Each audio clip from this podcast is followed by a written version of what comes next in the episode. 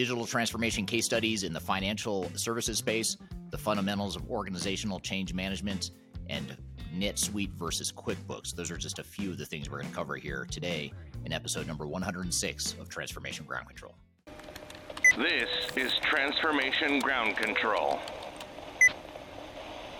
Your source for all things business, technology, strategy, and change. If you're growing your business, leading change within your organization, or undertaking any sort of operational or technology change initiative, this podcast is for you. This show covers what you need to know about digital transformation, organizational change, operational improvement, and business growth. Five, four, three, two, one. And now, here's your host, Eric Kimberling.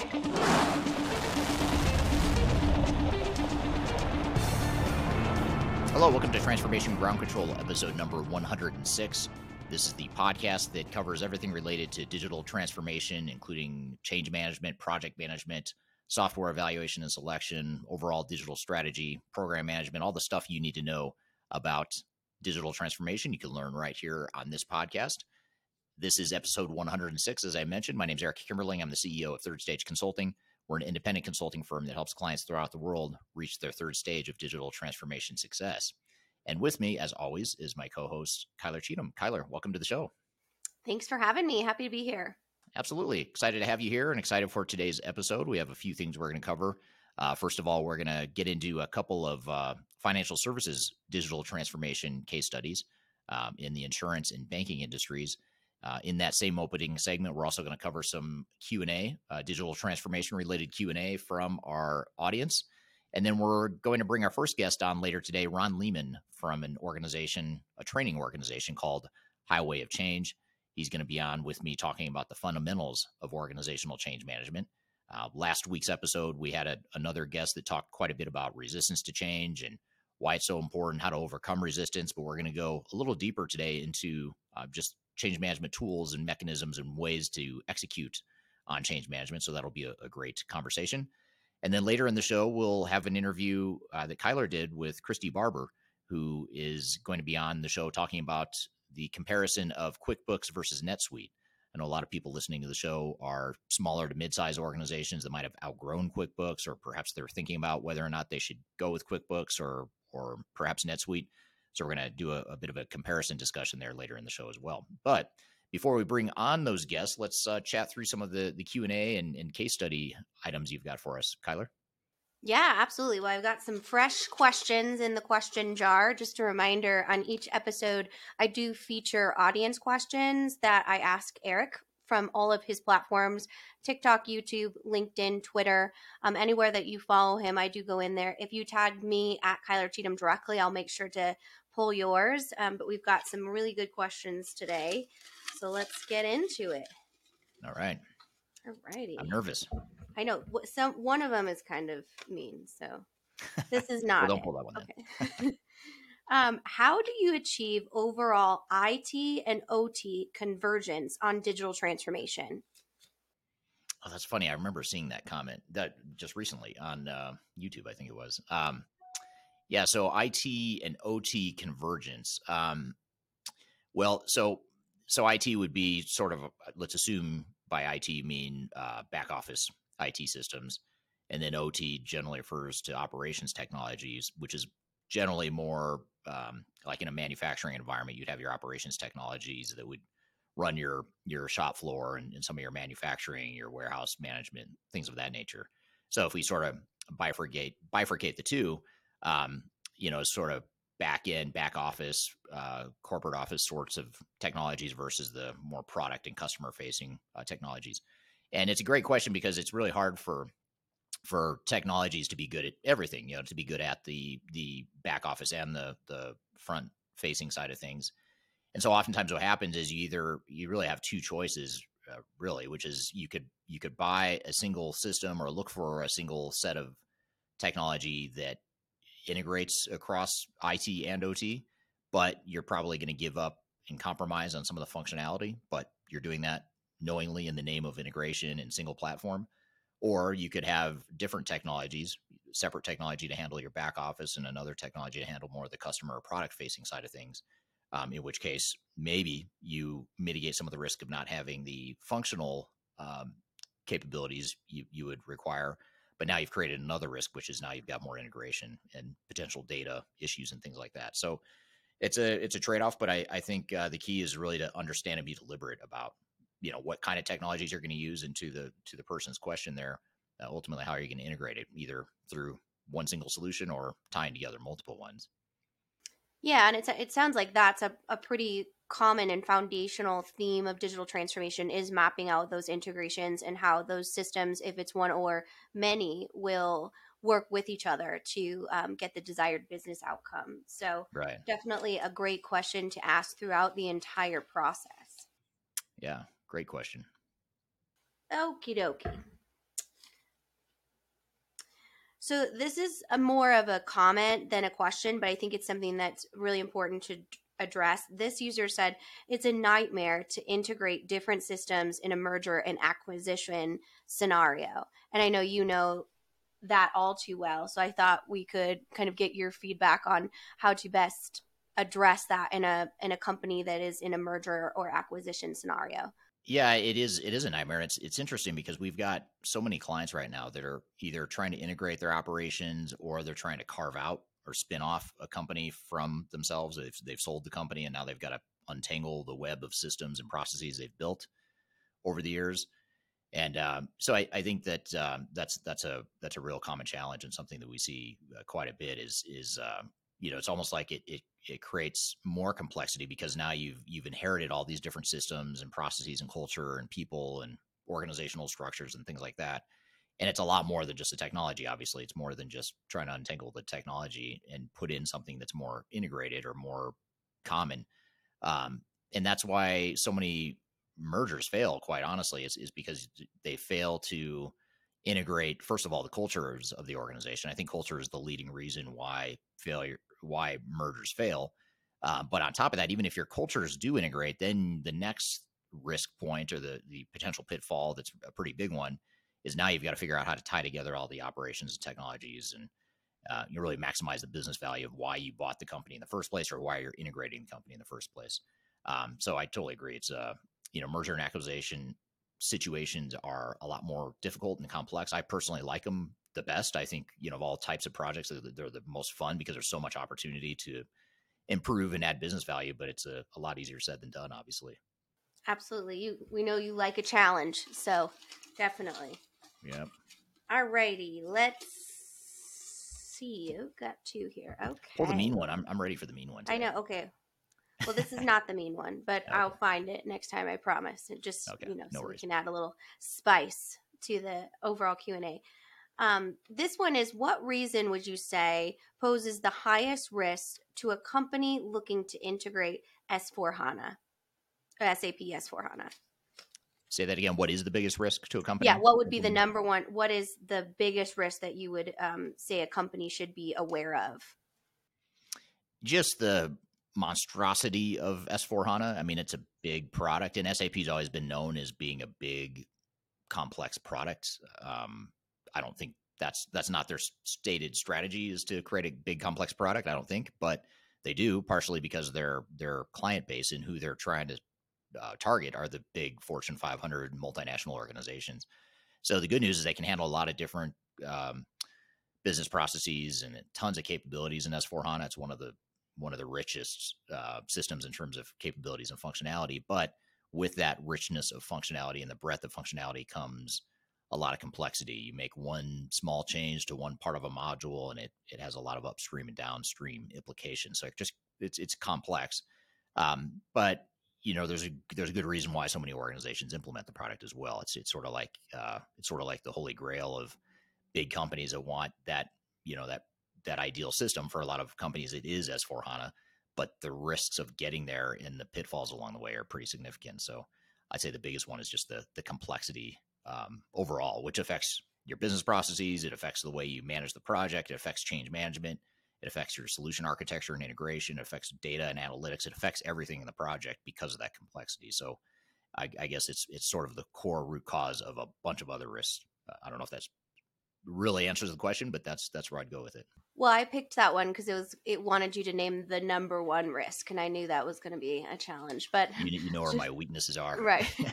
so, and I'm going to go rogue actually and pick um, another one along those lines because I think it's interesting. But if you um, haven't seen Eric's video on SAP S4 HANA um, risks and implementation risks, uh, it's available on its YouTube channel. It's one of the most popular and on TikTok. So I think this goes with kind of what you're saying um, and is a little bit of a, a funny, um, I guess, kind of mean, but. Uh, this user said SAP is basically a box of dirty wrenches that you can assemble into a solution. But unlike IKEA furniture, not all the parts are in the box. Interesting.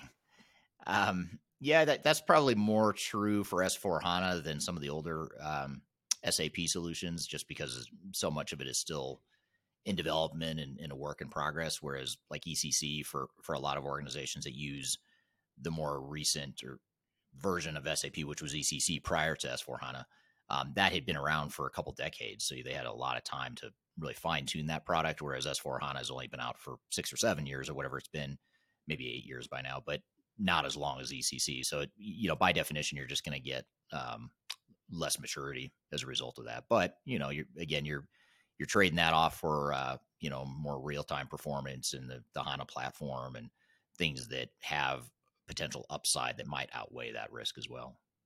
Sure, sure. Well, let me see if I can find the um, mean funny one here, and we'll we'll end on a high note. How about? there we go. Save right. save the best one for next time. Right. So um, this person says you're missing a big component of why people don't like to change. It's because we've seen change fail more times than not. Yep. Yeah, I don't think that's mean. I think that's true. I don't know what what video that was in response to or where I neglected to mention that point, but I totally agree um, with yeah. the fact that change typically fails and that creates sort of a snowball effect or PTSD of people that just have seen it before. They they assume that this project is going to fail like past projects they've seen. So I, I think that's an absolutely valid point. And that was on one of your resistance to change TikTok shorts. So the reason I pulled that is I I thought it was kind of funny because you always mention you know the change fatigue or the risk of of changing in an environment that has already failed. Um, so I knew that you would want to kind of clarify that piece of it. One time I didn't uh, get called on it. I know, right? I, I, know. Um, but if you do head over to Eric's TikTok channel um, or our third stage TikTok channel and leave comments, we often do answer those directly with videos. Um, so not only are you able to kind of access us here and be able to answer those questions, um, but my last Q and A is actually for the audience. Um, so Eric, I'll let you answer, but mostly I'd love to hear from the audience here on um, this last one. So this was on why your ERP implementation fails video. And this mm-hmm. person said it's because of a missing digital mindset. So I thought I might ask you and the audience what do you think an enterprise digital mindset means? I think I'm having trouble answering this question because uh, you know how I get I get I get twitchy sometimes and I get triggered when I hear like buzzwords that are empty. And digital mindset to me, I just I don't even know what it means to be honest. Um, I think I think I, I know what it's trying to say, maybe, but I'll, so I'll try to maybe interpret what the digital mindset is. Um, I think digital mindset might be I might maybe rephrase it a bit just for personal preference as more technical maturity or um, you know technical ease of technical adoption and having a culture that's used to change and innovation things like that so if that's what you mean by digital mindset, then um, I agree. Is it a comment or a question? No, I already forgot. I was it's so a comment. It's a comment. Okay. Um, that it's you know one of the number one reasons ERP or digital transformations fail. Um, yeah. So, but I wanted to pull it because I think, like you said, it's it's a very broad term, yet an important cultural term to have a, a digital vision or a digital strategy. So, I wanted to ask kind of our audience as well their definition of what being um, having a digital mindset in your organization might mean. Yeah, absolutely, and and I think part of the time I'm uh, I'm so literal when it comes to words and choice of words that uh, actually the audience could help me help me understand what digital mindset means to you or how you would interpret that. I would love to actually see that because uh, when I hear terms like that, I, I don't I have to kind of redefine what I think it might mean. Um, but I think my takeaway, uh, in addition to whatever the, the audience might say, I wish I could kind of see their comments first and then answer, but uh, I'll, I'll, try to answer it anyway. But I, I'd say it's just more like, you know, the takeaway for me would be building the internal digital and technical competencies to be able to become more digital and innovative and uh, adapt to change in the future. Absolutely. I think that, you know, that is a good holistic answer. So we'll hear from the audience. And speaking of digital mindsets, if you will, um, we have our other two case studies that we had talked about, kind of real real world um, digital transformation case studies that we looked at last week. So if you haven't heard last week's episode, um, you can find it wherever you get your podcast. We went through a few of these and saved um, a few to look at now. So Eric, I want to kind of read these to you and then get your um, overall feedback on some key learnings that we can pull out as a group here. So this this first one is a health insurance firm that um, transformed key processes and improved star rating. So that was their overall goal, and how they were going to maximize business value is that star rating. So, a Fortune 50 health insurance organization with over 1 million contracted providers in all 50 states here in the United States, they were facing several organizational and operational challenges including dependency on legacy systems, lack of automation across all processes, manual handoffs, and access to critical data. So, what they did is they implemented a low code digital transformation platform to transform several critical processes. Handling, handling appeals and grievances, providing contracting, Medicaid and Medicare enrollment, which are government um, overall systems here in the United States, claims processing, and complaint tracking. Um, the platform actually caters to over 10,000 users daily, increased efficiencies by 154%, and improved annual savings to $20 million. Processed more than 5 million cases annually, and finally, it improved the company's star rating. So, a win all around there. Yeah, that's great. It's sort of that customer facing um, set of metrics, you know, that they're focused on, which I, I find refreshing at times because so many times organizations focus on, you know, stuff that's behind the scenes that might be important, but it's not really focused on adding value to the customer and making sure that their customer journey and customer experience is what it could be. So that's pretty interesting. And I think it's especially um, important to identify in that scenario they had over a, a, million providers. So that means kind of an, of subcultures that utilize their own platform that they needed to kind of transform and hyper communicate with. We see that a lot in bigger retail chains or um, you know large distribution companies uh, that can be really really difficult to do. So i think it's pretty incredible that they you know not only save that amount of money but we're able to get those users onboarded and adopted to the new processes and platform. Yeah yeah it's pretty phenomenal because that is a that's a pretty broad undertaking for sure. Well, this next one um, talks about how a US based bank um, transformed their onboarding. Uh, so, this specific US based bank wanted to offer a seamless customer experience across channels. So, we're talking about portal, mobile, in branch, contact centers, all of those different touch points with the customer. They wanted to be a cohesive, um, holistic experience and provide more personalized opening uh, account opening experience. However, their challenge was lengthy process cycle times and inconsistent onboarding experience marred their customer experience and increased that abandonment rate. The bank, what they did is they implemented a digital account opening system um, that integrated with 14 to 15 third party systems, including core banking, funding, fraud check, debit cards, and much more. This solution seamlessly captured and extracted information from uploaded documents to forms to social media and performed real time data validate, validation and much more.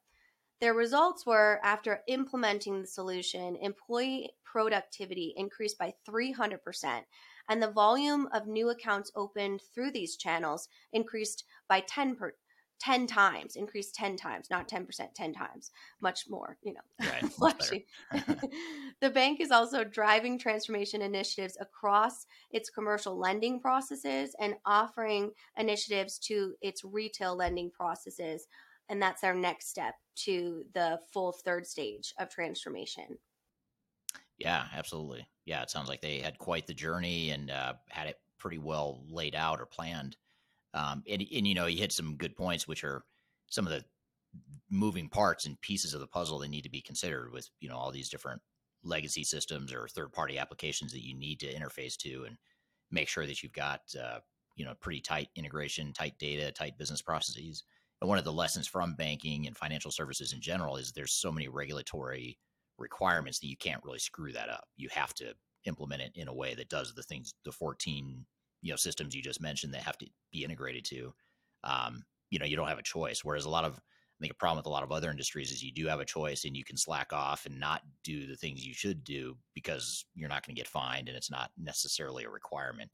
Um, so I, I, find that pretty interesting as well. Absolutely. And I, I, think the thing that I find most interesting about all of these case studies we cover in the last two weeks is the measurement component. They were really dedicated to measuring where their current state was, where they wanted to go, they put out their exact vision and goals they wanted to achieve and then measured those goals at the end. And I think that really goes a long way to not only secure buy in for those projects, but to congr- congratulate the internal team and also ensure that you've created this culture that embraces that type of new technology as opposed to feels like they they are resistant to it. Yeah, I, I was thinking the same thing after both sets of case studies over the last two episodes, um, including these two you just talked about. The same thing, the the focus on measures and focus on the end game and the end state of what you're trying to accomplish. Um, that's pretty impressive. That not only did they define that up front, but they went back and measured it after the fact to demonstrate and validate that they achieved the value that they're expecting to get. Absolutely, absolutely. Well, I hope everyone enjoyed those case studies. If you do know of other case studies that you want us to cover on the show, um, feel free to tag me at Kyler Cheatham on all platforms, um, or you can go ahead and pop them in the comments here, and I will pull those um, for our hot topics. We always want to talk about what our audience is is interested in, so this is really for you guys. So if you could, um, you know, share with us, we're we're always willing and appreciative of that. Um, but I think probably the underlying core reason that these case studies um, were achieved or achieved success is because of that fundamental change management piece, which I know you and Ron are going to go into some more tactical approaches to change management as well um, when looking at a technical implementation. Brilliant segue and transition. Thank you. I try. I like how you went straight from case study straight into the next segment. I like it. Um, makes makes it a lot easier. Um, yeah, so we, we will. We'll have Ron Lehman on the show, who is based out of Thailand. Uh, he's going to be joining me from I think 18 hours ahead or something like that, or 15 hours ahead ahead of where I am today. Um, so Ron Lehman from an organization called Highway of Change will be on the show. Um, he's going to be with us talking about the fundamentals of organizational change management. We'll get into the nuts and bolts of what it means and how it works. Why it, not only why it's so important, but more importantly, how do we execute a change management plan, or what are, what are some of the most important things for us to consider? So we're going to have Ron on the show, but first we're going to take a quick break. We'll be back with more Transformation Ground Control.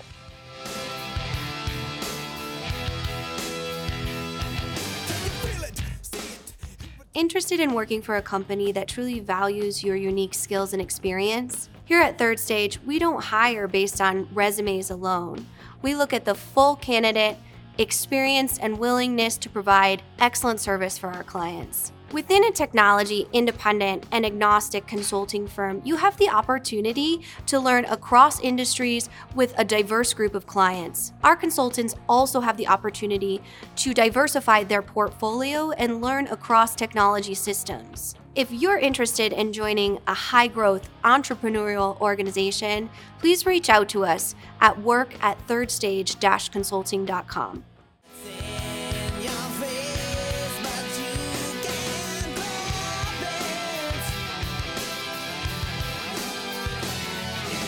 Hello, welcome back to Transformation Ground Control, episode number 106. This is the podcast that has everything to do with digital transformation, including the people, process, technology, and strategy sides of change. You can find new episodes every Wednesday on audio podcast platforms throughout the world, as well as streaming to YouTube, LinkedIn, Facebook, and Twitter. Our next guest is uh, Ron Lehman. He's a first time guest on the show, has never been on the show before, and uh, he's going to be on the show or actually, before I introduce him here, here though, uh, he's someone I've known for a long time. I've, I've known of him in the, in the industry. We've interacted for, I think, over a decade. Uh, time flies, so it's always hard to gauge. But it's been many years that he and I have known each other, so I'm excited to finally have him on the show. He's a fellow change management practitioner and expert in the space. Um, based out of Thailand, he's a change management trainer, and uh, he, in addition to being a change management consultant in his past, now is a um, is the a trainer lead lead trainer on a change management um, change management online training course. So we'll let him describe that a little bit more detail. But uh, all that being said, Ron, welcome to the show. Uh, thank you for having me, Eric, and welcome from Thailand, um, where it's ten o'clock in the evening. yes, but it's not not quite my bedtime yet. yeah, thank you for being here. It is getting a bit late uh, your time. Just just when I I was about to complain that it's early my time. I, I guess I shouldn't complain because uh, it is later where you are for sure. Um, so tell us. Sorry, go ahead. Go I've done I've done later sessions. I've done one o'clock in, in the morning session. So this is this is early for me. Sorry, I interrupted. That's all right. You're used to accommodating the the global uh, the global world that we're in, so that's great. Um, so tell us a little bit about you. You mentioned you're from you're in Thailand, but maybe just tell us a little bit about your background and your upbringing in the world of right. change management. Very, very quickly, my life story is I'm actually half German. I was born in Germany to a German mother, English father who was in the forces. Um, I spent the first five years of my life in Germany. And as my father was in the forces, he moved around a lot. Um, so I've been in, I did my secondary schooling in Malta, middle of the Mediterranean, which was great. Um, and then we moved back to the UK. I had to find a job. So I joined the Ministry of Defence uh, as a civilian, not in the army.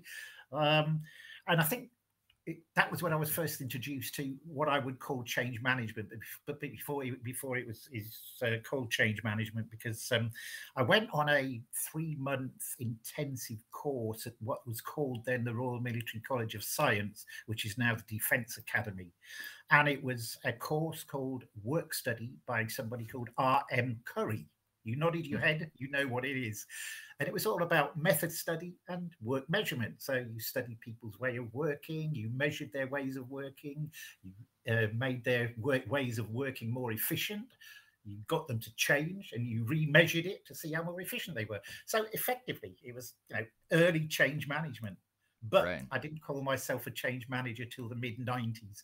Um, I left the MOD after a long time. I joined a bank or a building society as was, but that converted into a bank um, called Abbey National, then Abbey, which is now Banco Santander, as a uh, systems analyst, uh, then a productivity officer, and then a uh, project manager, and various different things. Um, I left there after eight years, went on the contract market in the UK, um, basically working for myself through my own company. And so from 1996 to 2011, I was on the contract market, worked in about 30 odd different um, industry sectors and implemented change management, change manage, sorry, many technology implementations. Um, and then um, I started coming to Thailand in 2007. I'm nearly finished now. I met my wife here. um, she came back to me in the UK 2011, we made a conscious decision to move over to Thailand. Um, I've been, and that's so I've been in Thailand for 2011, um, so 11, 12 years. And I've done a couple of gigs over here in two in Singapore, an SAP implementation and a head office move. I did a Salesforce implementation in Indonesia, did an SAP implementation here in Thailand. So I've done a few gigs here, but three and a half years ago, I hung up my consulting boots, and I am now a change management trainer. right. So that that's about it in a nutshell. You're training the future change management experts of the world. Uh, yeah, yeah, exactly. and it's, so, it's, it's quite it's quite funny that you, you this is called the fundamentals of change management because that's what my training used to be called. But tomorrow I'm going to make the announcement that I have changed, rebranded my course, and it's now going to be called Driving Change Management instead of the fundamentals of change management because I believe it's more than the fundamentals. Yeah, there is more right. about it than just the fundamentals. So Right. There's leading it in the, and I like the word driving because it it, it suggests that uh, there's a there's action being taken or that you're moving the organization forward. So absolutely, we'll, uh, absolutely. So tell us a little bit about the course. Um, you know, you see you're a, oh, you're a change course, management uh, trainer now. You've got this online course. Tell us sure. about what it looks like. Sure. The course is it's a total of two days, but it's split into eight two-hour modules, um, and it starts off with things like organizational readiness assessment. Um, talks about um, the psychology of change. Um, talks about how the brain reacts to change, change resistance, using change agents, etc. And um, and then it moves into what I call my practical framework approach to change. Okay, it's a, it's a framework that I developed way back in 2005. Um, and it starts off with three foundations, which are sponsorship, um, uh, the, the, the, stakeholders, and communication. And then the building blocks on those foundations are process change, organizational change, uh, impact analysis, training management, business readiness assessment, usage and adoption, business benefits, and continuous improvement. And that's basically my framework approach. Um, it's a modular thing. You can use it sure. in its entirety, or you can actually, um, you know, use parts of it. It depends on the initiative you're working on, basically. Um, but it's it's uh, quite popular. I mean, you know, I've had quite good feedback from my trainees who've been through the course. I've, I mean, I've got four trainees on the go at the moment, and a few more in the pipeline. And the feedback I've had has been very positive because they all said it's doable, it's easy, it's simple, and it works. So yeah, yeah, that's great. But I can you... always I can always do with more trainees. Right. there you go. Yeah, yeah. Shameless plug there, right? no, that's that's great, and, and to be uh, clear or candid, I guess, with the audience, the fundamentals of change name for this uh, discussion, I actually stole from you in your course. So thank you for uh, giving me the idea. Absolutely. for Absolutely. what to call this. And I and I thought it'd be a, a, good conversation for us because you're a trainer and you're you're training the future you know change management leaders of the world, we thought it'd be good to get into some some of the fundamental aspects of of really a lot of the things you just rattled off. Some of the core things like change impact, st- stakeholder analysis, yeah. those sorts of things. We'll sort of get into the nuts and bolts of what those things are and why they're important. Um, yeah. It but, does. It does actually get into the nuts and bolts. You know, it actually goes into quite a bit of detail. So, yeah, that's great. Now, why did you you, you started to allude to this? Um, you know, sort of the, your your natural progression into change management, even though you didn't call it that until you were in the mid '90s. You didn't you didn't really. Uh, it's almost like you yeah. didn't uh, you didn't want to admit that you're you're a change management uh, expert until the mid '90s. But uh, what, how did you how and why did you get into change management? Why why this? okay, how did I get into it? Um, obviously, with the MOD work, that progressed, um, and while I, I had a sojourn. Um, for about two, four years into HR, would you believe? Um, still within the Ministry of Defence, but one of the jobs was as a um, what they call an admin officer for the British Forces Broadcasting Services in in, the, in Germany. And apart from being an administrative officer, I got myself a radio program. So I was a part-time DJ as well. nice.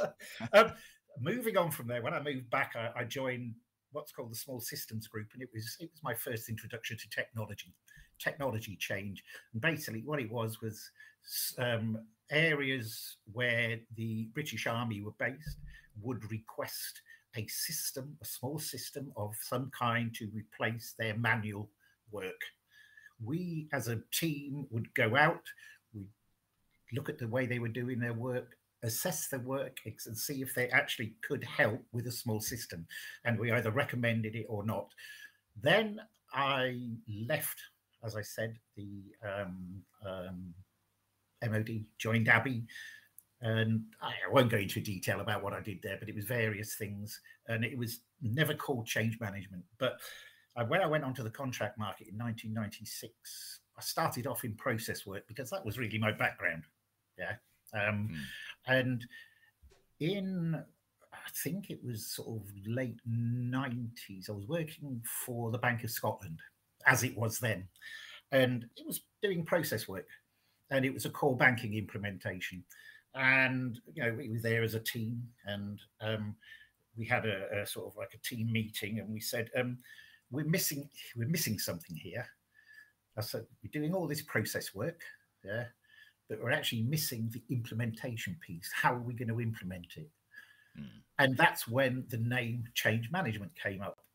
Yeah, so it was like you know part of the history of change management is in, in the 1990s it started to get a name in, in, in the 2000s it became more formalized and i just happened to start calling myself a change manager after yeah. you know doing the implementation work for the bank of scotland and i just went from there so i've kind of fell in to change management if you like right um, but you know, I, I got to admit, I have to make an admission here.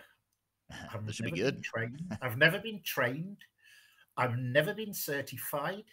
Uh, what I learned, what I have learned, is actually everything is been doing the job. Mm. Yeah. So yeah. that's an admission. Okay? Right. Which I, which. I think could be a, could be Sorry? a good thing because it could be a good thing because you're making it uh, less academic, which I think sometimes change management can be too academic, and you're making it more pragmatic and applicable. I that, would say. Yeah, that's a good point, actually, Eric. Because I try to keep away from academia. I, I, I, I won't say I despise academia. I dislike academia, right? Because it is too formal, it is too theoretical, etc. So everything I do is on a very simple, pragmatic basis yeah. And my course is exactly that. It's in simple, simple terms, simple language. And and that's the way change management should be, because there's there's too many change managers out there who try to complicate change management. And basically, if you think about it in a logical way, change management is not really that complicated. Right. Right. Says says he who's been doing it for goodness knows how many years. right right? It's it's I'd say I'd agree with that. It's difficult, but it doesn't need to be complicated. You know, I think ch- change is difficult. Change management yeah. doesn't need to be uh, overly engineered. Absolutely right. Yeah. Yeah. Yeah. Well, good point. Well, so um, just before we jump into change management um, here too, um, just real quick side note. Um, I know, and I did actually, I've known you for a long time um, yeah. in the industry. Um, probably, I feel like I've known of you, or we've interacted for at least ten years, or maybe more. Um, but one thing I did not know about you until I was sort of researching you and just looking into your background to come up with good questions for you. Um, one thing I know learned that I didn't know is that you're also a part-time artist. So I'd love to hear more about. I I, I okay. know you're a DJ. You mentioned that, but what about this art thing that uh, you're you right? if I move to if I move to one side, okay, you can see just here behind me. These are yep. Three of my artworks. Um, they're part of my um, art in architecture collection. It's okay. a very it's a very difficult um, what thing to describe, but it's all about sourcing images of you know architecture, right? In this case, cutting, slicing, dicing, sticking into a formal structure. So you still get the basics of the building, like the grey, the black and white one here, whichever side it is, is the Lahore Fort, okay, in Pakistan. Um, right you still get the basics of what the building looks like, but it's it's not, if you know what right. I mean. Right. And I've got tiger collection, um, elephant collection, um, flower collection, etc. And it takes, if I put my mind to it, it takes me a, a, couple of days to get one of the pieces of work done. You know, but you have to right. think about you have to source the right images first from, and I source it from the internet basically. Um, yeah. So yeah, I've currently got an exhibition in a upmarket restaurant down the road from me, and um, keeping my fingers crossed that I might sell a few. That's awesome. Well, very cool. I, I am not familiar with that style of art, but it's very cool looking. So I appreciate you sharing that personal story there.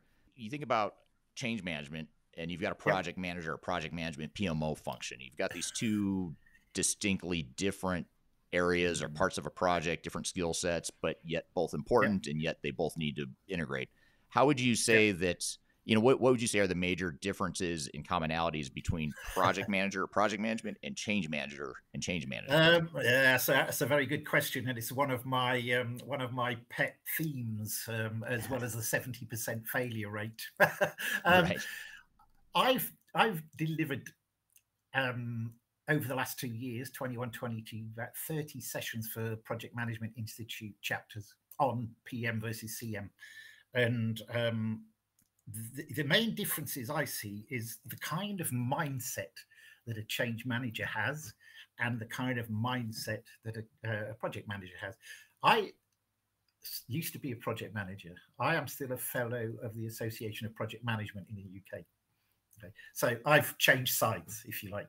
And right. the reason I changed sides is because I didn't have that sort of statistical, very focused um, um, mindset that you know focused on targets, on timelines, on quality gates, etc. I'm more of a people person and more of a, a flexible type resource when it comes to change management. So, um, change, project managers, um, the latest PMBOK Seven, I think it's got about 400 pages, and right. they they do a lot. They're starting to call themselves change makers actually, and they do a lot in that in the PMBOK. There's a lot of stuff about communication, about stakeholder management, etc., which kind of confuses me because um, I personally don't think that a project manager um, has the time, the capacity, or the capability to mm. be a change manager as well there's a but there. It depends on the size of the project and so forth. But the main difference is the mindset. It's it's uh, the, you know um, the the project manager is very very very focused on statistics, on timelines, on deliverables, etc. Change manager isn't. And then the, the one key difference is that when a project manager has delivered to time, cost, quality, and scope, go live. Thank you very much. That's it. They're done. Finished. I finished. Uh, where's my next project? Whereas us poor change managers, yeah, okay, benefits realization, reinforcement, sustainability, um, uh, usage and adoption, etc. And we spend a lot of time after go live on the project actually doing those things that the project manager has washed their hands of, if you like. Right. Um, Their job is done, but in many ways, your, ours is just beginning at that point. Yeah, yes. So it's it's it's a mindset thing. I'm not saying I'm not saying they can't. Yeah. And I'm not saying they can, but it just depends on different factors. I did a very quick bit of a, a dirty, quick and dirty research um, some while ago where I said to from project managers, and I asked them, "How difficult is it if you do both jobs to do both jobs?" Yeah. 56% came back as saying it was either very difficult or quite difficult. Mm. So it's it is it is difficult because of you know and because of the, the size, the scope, and all sorts of stuff, and the different the different mindset you have to use when you're dealing with stakeholders or senior management, etc. Yeah. So that's yeah. the key. That's the key difference, I think. And if anyone wants me to provide a PM versus CM session for them, I do them for free. Interesting. Okay, well that's good to know, and especially if you know, I, I imagine that'd be applicable if you're a change manager wanting to learn more about project management, or if you're a project manager wanting to learn more about uh, change management. Yeah. It seems like, uh, yeah. you know, I think yeah. I, I think one thing you bring up though that's really interesting is that I think having uh, some fundamental rudimentary knowledge of both is really important. So if you're if you're a change manager, having some basic project management skills, and if you're a project manager, having some basic change management skills, Absolutely. I think that integration is really important. Yeah, I've actually I've actually trained quite a few project managers, taken project managers through my training, and they've loved it because it's given it's given them that extra piece of um, extra what they call it arrow for their bow. You know, right? They've they've loved it. So, right, arrows in their quiver. Is that the the the cliche? I'm really bad at cliches, so you're I'm probably the last person you want to be asking, but. We're here with Ron Leeman talking about the fundamentals of organizational change management. We have a lot more to cover, but first we're going to take a quick break. You're listening to Transformation Ground Control.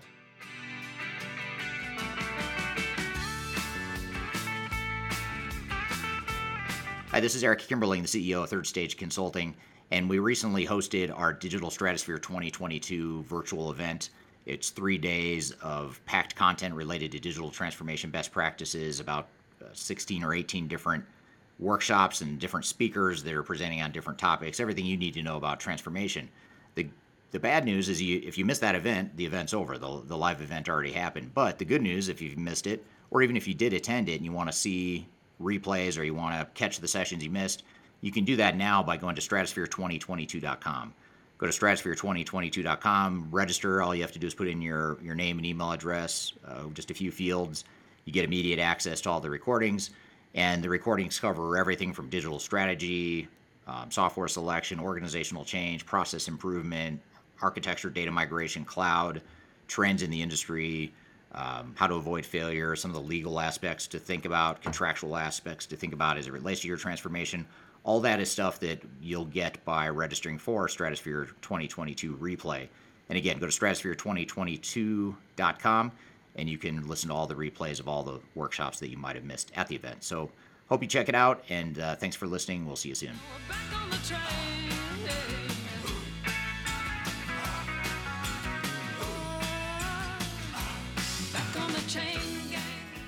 Hello, welcome back to Transformation Ground Control, episode number 106. You can find new episodes of this podcast every Wednesday on audio podcast platforms throughout the world, as well as LinkedIn, YouTube, Facebook, and Twitter. We're here with our discussion, having a conversation with Ron Leeman talking about the fundamentals of organizational change management. But um, here's a, a, comment here from from Gary, who you mentioned a moment ago, Ron. Uh, but his comment here is change manager is more of an open scope situation, trying to close the scope, then turn over to PM.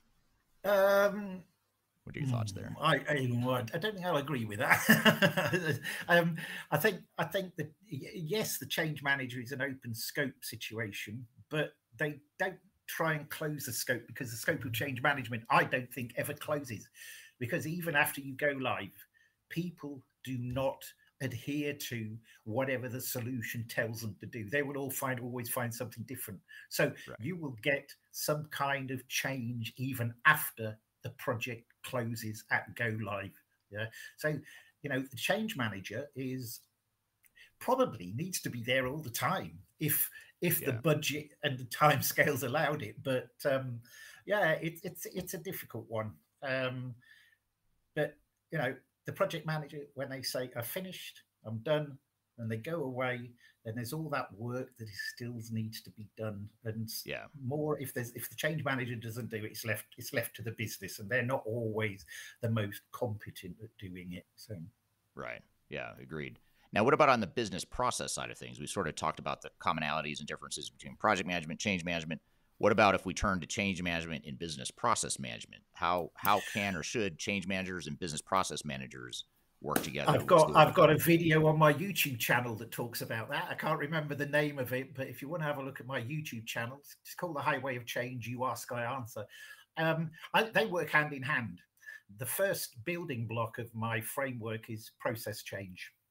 Okay, um, you can't expect if you're in the role of a change manager, you can't expect the change manager to actually deep dive into process management or process design, etc. So, um, in previous roles that I've had on the contract market, I've always used a process um, analyst, and we worked in close uh, collaboration with each other um, because they're providing, you know, a view of the as is. Yeah, and then obviously all the gap analysis and stuff, and then a view of the to be, and obviously the and, and then the impact of the, the, the, difference between the two. And that is what the change manager needs to work on. Once they get that gap analysis, once they get that impact analysis, where the biggest gaps are and where the biggest impacts are going to be, then right. they can work on those gaps because process management is logically followed by organizational change.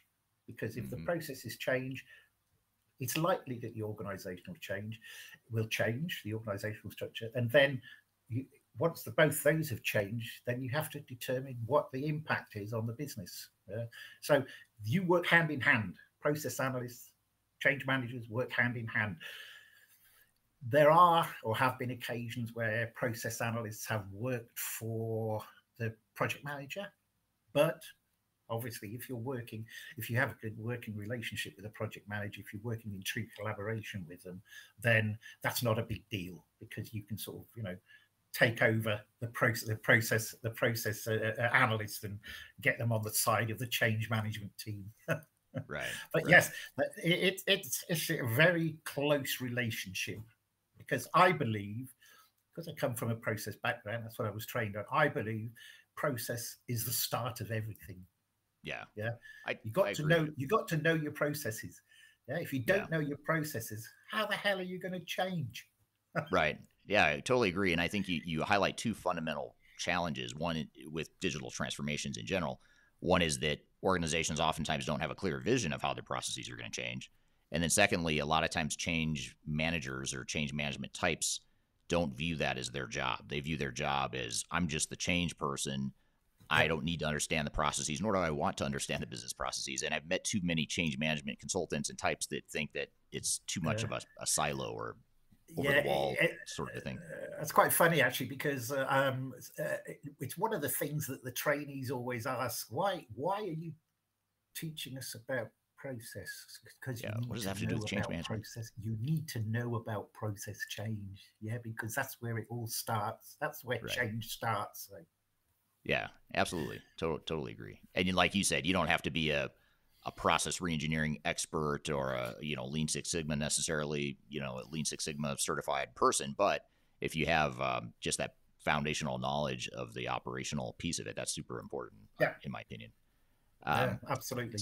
so I'm curious to know too. I, I get the sense just from knowing you over the years that you're maybe a little more technical, or you have more technical understanding than the average change management practitioner that I've encountered in, in my life. Uh, Would you agree with that, or what are your thoughts? How, how Uh, I- I- to an, to an extent because the majority of my change assignments certainly the 20 or so when i was on the contract market and before that was all technology change um, but there is a limit there is a limit as a change manager you don't really want to again deep dive into the technology side of things what you need to know is how that technology and how the new processes and potential organization redesign is going to impact the business. And if you know that, then that's all you need to know. You don't have to go down to the nth degree of detail and know every single part of the technology and what it's going to do, etc., etc. You need a sort of a, a, call it a helicopter view if you want. You need a helicopter view of, of, of how it's going to impact the business, and it doesn't take long to do that. Once you know one technology, it's kind of the same for every technology yeah Right. if, if that makes if that makes sense yeah so it does. you could yeah. be you could be implementing sap or you could be implementing a core banking um, application or you could be implementing something else it doesn't matter yeah um, it's still a technology it's still going to impact the business it's still going to change your processes it's potentially going to change your organizational structure and so on so have enough knowledge to be able to if you want for, uh, for for want of a better phrase fight your corner when it comes to meetings with the project manager and the steering group Right. Now, along those lines, you, you bring up uh, a good segue to a question here from Laurel on LinkedIn, and Laurel asked, "Change management often ends, change management often ends up reporting up to the project manager, at least here in Canada, which I think that's I've seen that in, in plenty of places, not just Canada or North America, but I, I've seen it elsewhere in the world too. But if we if we see the change management reports up to the project manager, and the PM does not understand or support change management, it's very challenging to good to do good change management." Do you have any advice for experienced change managers working with PMs who Uh, are resistant to to Yeah. um, work in change management? I think I think it's the the, the, the issue is that um, it's the the experience, the knowledge, and the know-how of the change manager and how they actually once when they first start an assignment is how they actually position themselves. And myself, I'm a fairly sort of open, gregarious type of person. so I would always say we work in collaboration with each other. I don't report to you, you don't report to me. We work hand in hand, yeah, because we both want the same things. We we both want to deliver that solution to the business on time, on budget, etc. Yeah. So, you know, I don't want to be reporting into you because you may not understand some of the things I said. And that was quite prevalent here. Just an anecdote um, here in Thailand. Here in Thailand, they don't do change management, by the way. They they they they have the Nike approach, which is just do it. You know, get on with it. Because I said Um, so. and that was it was prevalent, very prevalent here because I did report into the project manager, and he had no understanding of change management. So when I was presenting statistics like business readiness, how ready are the business for go live, and it was showing that they're really not making much progress, or we had a problem with training and I raised some issues. I red flag training and they just like said, I don't care. Yeah. Change it right. to orange. Yeah. You can't red flag it. I said, well, I'm not going to change it. I'm not going to change it because I believe there's a problem. Yeah. So it depends on the kind of experience you've had, the sort of how you are as an individual. Um, and I I I believe I believe that you know you are equal in terms of reporting into the steering group, etc. And again, I've referred to my training. Part of my training is about collaboration and working together, getting change management activities into the master project plan so it becomes visible yeah, because if it becomes visible, then the senior managers, the steering group, the, the, whatever, they will notice that ah, change management activities, oh, communication activities, great, business readiness activities, great, usage and adoption activities, great, and they, you know, all of a sudden it becomes important. Yeah, right. The only yeah. problem is that you know, and I don't know how how um big this issue is, but in my experience, when I was on the contract market, I was always bought into projects late, two or three months after. Mm. Um, the, I mean, the projects I mentioned here in in in Singapore, um, I was bought into both of them late. And the problem yeah. is with that, then you're chasing your tail, you're firefighting, and you, ne- you never really get done what you want to get done. And you're always answering to the project manager. Yeah? and you right. and it always ends up in some kind of fight, not physical, but right. verbal, and that's yeah. not good for the project. Okay. No, so, especially because the technology is always going to change faster and, and, move faster than the human change management piece of it. So there's yeah. always going to be that tension between we've got to deliver our technical deliverables over here on one stream, and then on the other yeah. stream you've got the change side, which is well the people are changing a lot slower than you're implementing yeah, the technology, exactly, and that's the the exactly. natural tension, I think. So uh, it's it's about getting on with each other. It's about building a relationship. You know, build build a, a sort of a collaborative relationship, and and you know make it very clear what your roles and responsibilities are, and find out what their roles and responsibilities are. And if any of them cross over, then you have to make a decision of whether that's a joint role and responsibility or whether one party can take it from the other. Right. Right. And here's a, another comment from Gary. He says, "I've I've had situations where a technical project engineer is joined at the hip with me, so working, working, more in parallel and integration uh, between the two streams there, which is really important. Yeah, interesting. Absolutely. Um, what about this question from Kyler on LinkedIn? Kyler asks, "What would you say to a project stakeholder that says we don't need organizational change management? We have training." Or, or, or we, we, yeah, we've already addressed it. We've already addressed change management. We've got our training plan. The users are going to get trained. Uh, what would I say? Go live.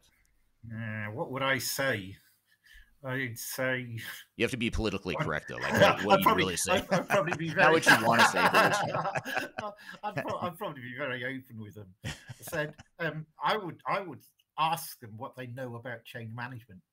I said, okay, you've got training. Okay, so is that is that what you know about change management? Is that is that change management just training communication? Right. Yeah. Um, do you know about people's habits? Do you know about people's mindsets and behavior change? Do you understand how the brain works in terms of you know change, how it reacts to um, flight or fright? Do you understand that you know, or there's all this stuff that comes after you finish the project? And I'm guessing that the answer will be no because the the issue is with a lot of the people that say you know we've got training we've done communication is they don't have an understanding of what change management really is. They don't understand what the what the components of change management involve and how deep you have to go into people's mindsets and behaviors and habits and change them etc there is very still very much a lack of understanding by the C suite, unfortunately, of what change management is. And because they think it's a training communication we're not going to spend money on that. Why should we budget for that sort of thing? You know the, we can we can get our project manager who's a great project manager yeah doesn't know anything about change management but they can manage um, projects uh, uh, the training and the communication stuff um, and it's and this is why I'm I'm doing the PMI chapter sessions. Is it's trying to get that message across. Yeah? I mean, we're a relatively young discipline. You know, if you think right. about sort of the 90s and the 2000s, when the sort of the Proscis, the Hiatts, and and the Daryl Conner and you know um, Kotter, etc., all started their stuff, and how that became formalized in the 2000s, where then sort of um, organizations started thinking about, hey, this sounds good. We're going to start using change managers. But what it seems to me like, it seems like it hasn't progressed that much from there. And we, as change managers, are still fighting for a seat at the C suite table. Right. We're still in the process of convincing people that change management is a good thing. But unfortunately, you have the ostrich syndrome where people just stick their head in the sand and don't listen. right. Absolutely. That's that's well well said. And here's a here's a really good question. I'm not going to pop it on the screen because it's a bit longer, and I, am going to paraphrase it a little bit. And it's from Laurel on LinkedIn. You can probably see it here on your chat, yep. uh, Ron, but I won't pop it on the screen just so it doesn't cover our entire faces here. Um, but um, uh, she she talks. So Laurel asks a question and, and mentions that in her experience, change management holds programs and projects accountable for business benefits in ways that aren't well understood by PMs or the stakeholders. And then, Ron, you mentioned that this creates a sort of conflict or conflicting goals and priorities on a project. Have you seen examples of a time when a project has been accountable to the business benefits and not just the delivery of budget, scope, budget, and schedule? Uh, yes, I have. I was involved with a project for. Um, sorry, my my light's gone out. Your light went out. I was involved in a project for the um, manager of the UK's um, rail network. They were combining um, 11 record centres into one centralised record centre. And um, the main business benefits was that the vacation of the 11 record centres and the cost involved in maintaining them, renting them, or whatever.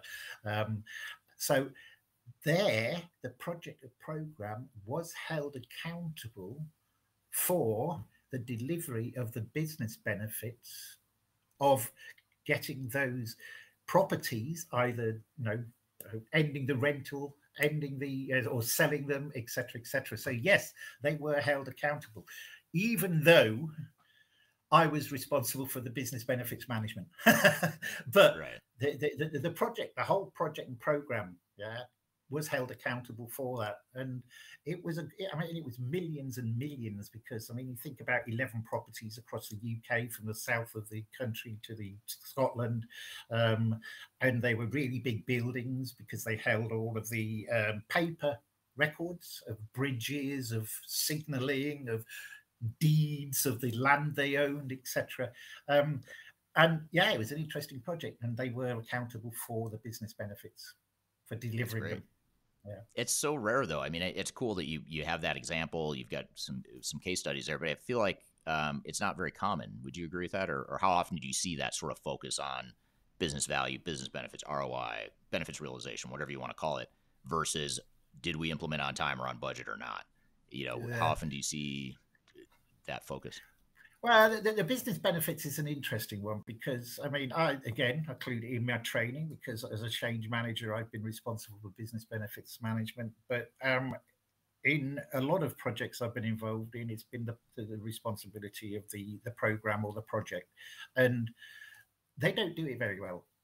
I'm afraid. Right. Um, and one of the problems is with business benefits, you start hopefully you start off with a business case Okay, when a project kicks off, you've got a business case, and within that business case, you've got your business benefits. You know, the, the reason why we're starting this project in the first place. But unfortunately, what happens is that projects never go to plan, as we know. There's always going to be some complications within the project timeline. And what happens is people never revisit the business case when that happens. So potentially the benefits change over time. So Right. the business case basically needs to be a living document as such. Yeah. And if you feel that whatever you've done or whatever has happened with a project, if you've underestimated the complexity at the beginning and all of a sudden you think, hey, this is going to take a couple of months to sort out, um, how are the business benefits connected with this actual um, thing that's happened in the project? And if they are, you need to go back and rethink your benefit, the business benefit. But that never happens. So the problem with that is that creates this conundrum about success or failure. Mm, right. yeah. So you know, you can you can have failed against your business benefits in the business case, but well, the project changed halfway through. So Right. well, we were actually we were actually um, um, you know we were successful, and you know, and and, and I think this is where the oft quoted seventy percent comes in. but then Right. The- the other question is how do you measure success and failure and i could talk about that all day you know there's no standard way of measuring the success of a project or the failure of a project i mean project managers would say success is time cost quality and scope change managers would say um, we've hit our usage and adoption targets right. What is it what is what is the what is the change what is the success what is the failure and that's a difficult one It is, and I think that's uh, that's not just a change management or a change manager issue. That's more of a that's also a overall business vision and strategy and goals. Like just having a clear vision of where you're headed, why are you doing this project, what do you want to get out of it. Um, it's more than just moving to the cloud. It's more than just deploying technology. It's it's instituting some sort of measurable change within your organization, and uh, too many organizations don't really understand or articulate what it is they want to get out of transformation. So Yeah, isn't that yeah. part of the problem too? It is, it is, and um, you know, it's it's it's a joint thing to be honest. You know, um, and the change manager really does have to have a fairly big say because if the if the change manager is measuring business readiness and the and, and and the project goes awry, and the business readiness measurement starts showing that the business is going is not ready, um, and the the scores and or, or the, the way you're measuring it is starting to go down, it's part of the whole negotiation process between the change manager, the project manager, the steering group, etc. And um, it's it's a difficult one because, in my experience, um, you know, take this Thai, the Thai project I mentioned, the um, uh, the SAP implementation. When I raised the red flag for training, um, they just ignored it. They said, doesn't matter we'll sort it out after we go live and they must have spent a fortune on actually retraining etc so um the the the the the major the, the major thought processes of a steering board or program board is we must go live on the date we said we were going to go live Right. regardless regardless of what anyone says Yeah? Right. and that was the case and it's unfortunate but it, that that happens uh, and as a change manager you have to live with it Yeah. Yeah. Yeah, it's it's very true. It's uh, a lot of organizations will say, "Come hell or high water, we are going live. We're going to hit our budget," and that's okay. You want to be aggressive on one hand. You want to have parameters and controls and accountability in place, but you also want to be mindful of what is the impact to the organization. Sometimes organizations will spend a Yeah. lot more money fixing the mess later on uh, Mhm. that they created by going live on time and on budget, when really maybe they should have just you know taken the hit back then Yeah. spend a little bit extra time and money on getting it right versus the Yeah. business impact Yeah. that happens later on. yeah good- good absolutely We're here with Ron Leeman talking about the fundamentals of organizational change management. We have a lot more to cover, but first we're going to take a quick break. You're listening to Transformation Ground Control.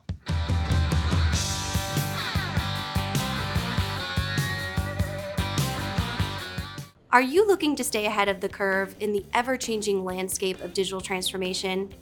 Then you need our newly released 2023 Digital Transformation Report. This comprehensive report covers the latest trends, technologies, and strategies to ensure your digital transformation is optimized for success. The 2023 Digital Transformation Report is packed full of proven methodologies and insights from experts in the independent digital transformation field.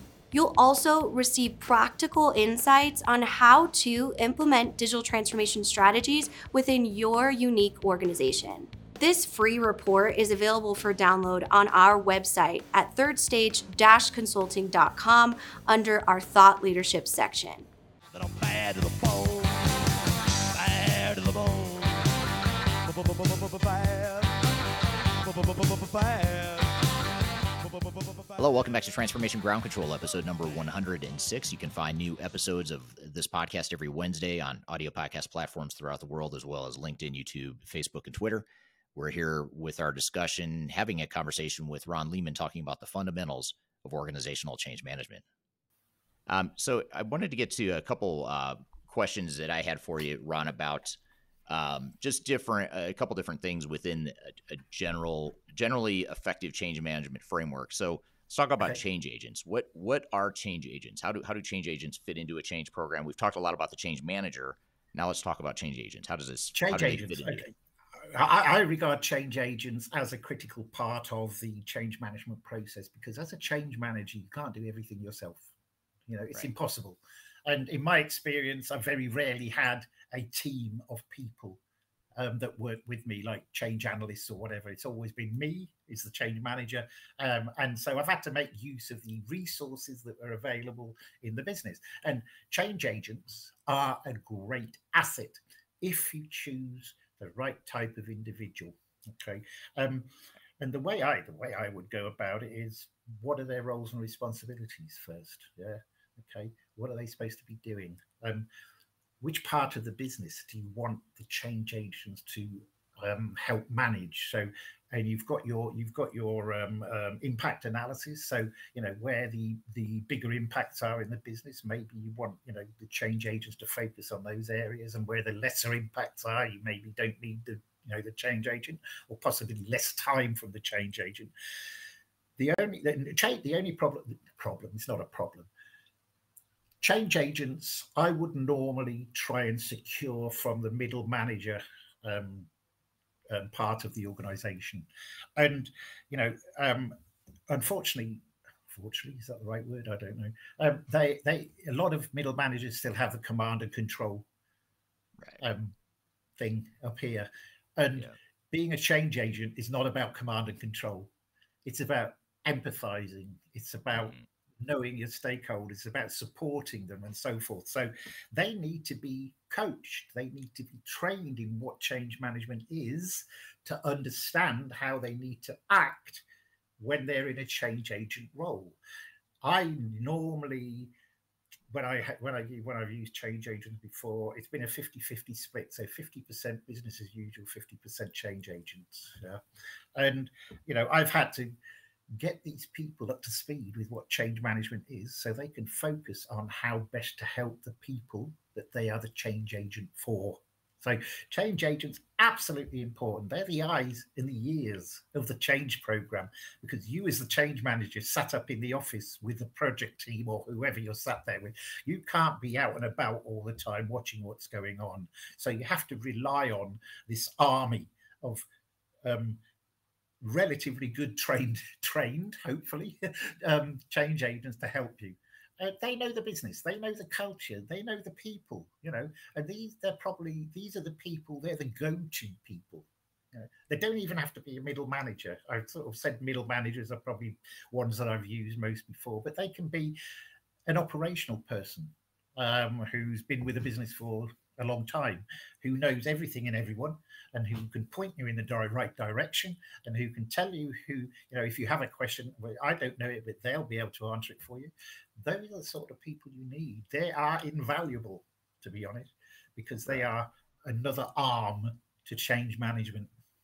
And oftentimes they're more credible than the change managers. Not that the change managers don't know what they're doing, but it's more you've got a change agent that's a mid-level manager on the front lines working side by side day to day with the people that are going to actually go through the change. They're just more credible and they have more uh, trust i guess you could say in a lot of ways credibility than... trust and yeah absolutely. Those are all sort of um, um, um, can't think of the word things you're looking for in a change agent yeah? They have right. to be credible because people look up to if someone's been called a change agent they look up to them. They're the they're the people that i'd have to go to to ask questions or to give feedback or whatever. So I have to trust them with what I want to say. Yeah. I'll have to trust them. And that's a big deal. Right. Yeah, absolutely. Now, here's a question from uh, Ryan on LinkedIn. And this actually alludes to something you were talking about earlier, Ron, about uh, being brought in late. So you, are sort of starting off behind when you come in late. You know, when, yep. when someone says, "Hey, let's bring in a change manager," now that we're halfway through our project, and now that we're starting to see how difficult this change is going to be. But Ryan's question yep. here is: if if when you are brought into a project late, how do you go about helping them change direction so they can move forward in the right direction? Well, the first thing is you have to ask why they brought you into the project. What is the problem? Right. Yeah. And the, the normal the, the normal answer is well, we're facing a bit of an issue with people and resistance, and we're also not able to communicate with them in the way we want to communicate them because we could with them because we don't have time because we're focused on the technical side of things. Okay, so what I do as an example, um, I work for GlaxoSmithKline, head office move in in in Singapore, 800 people, um, from a high rise in the centre to a purpose built, all singing, all dancing, technologically advanced buildings, purpose built building, and um, the, um, the, the, the the issue there was I was brought in late because people didn't know what they were going to go into, what they were actually going to have to do, how they were going to change the way they work because it was a Wi-Fi only building. There was no hardwire connections. Yeah. Mm. Um, and it was you needed to know how to set up your printer, you needed to know all sorts of different stuff. Okay. So you focus, I focused on what is the main things they need to go? We want them to walk into that building and we want them to be able to be ready for work before lunchtime. So that meant, first of all, you have to log onto Wi Fi because if you can't log onto Wi Fi, you can't do any work because it's a Wi Fi only building. Then, printer, log onto your printer. Different port adapters for your laptop you know, how do they work? Very absolutely simple, really simple stuff. How do they work? Oh my goodness! And um, so focus on where the problems are. Um, learning and development. You know, what kind of materials are we going to give them? So we opted for things like hard um, A A A5 um, laminated how-tos, which we put onto desks. You know, in this in, in this all singing, all dancing um, um, environment, laminated how-tos was the most successful form of communication. Yeah. So focus on what's what why you were bought in, and then you know try and plan against those problems to solve those problems. It's not always possible because you're going to ch- be chasing your tail, you're going to be firefighting, all sorts of different things. Yeah. Um, and it was very similar here in Thailand when I did the SAP implementation. Um, they had done one communication. I started in February. They had done one communication the previous November and that was it. That's all the business knew. I said the first thing we need to do is get some kind of awareness out there of what the hell's going on. Uh, and then I said, what about business readiness? Do we have any indication of, of, of, of whether the business are ready? You know, because it's, to me, it seems they were. Uh, we don't understand what business readiness is. okay, right. I'll explain it to you. So focus on the problems, focus on what you know as, a, as an experienced change manager will help solve those problems and implement them. And don't hang about, just do it. If you have to do it yourself, do it yourself. Right. Uh, yeah.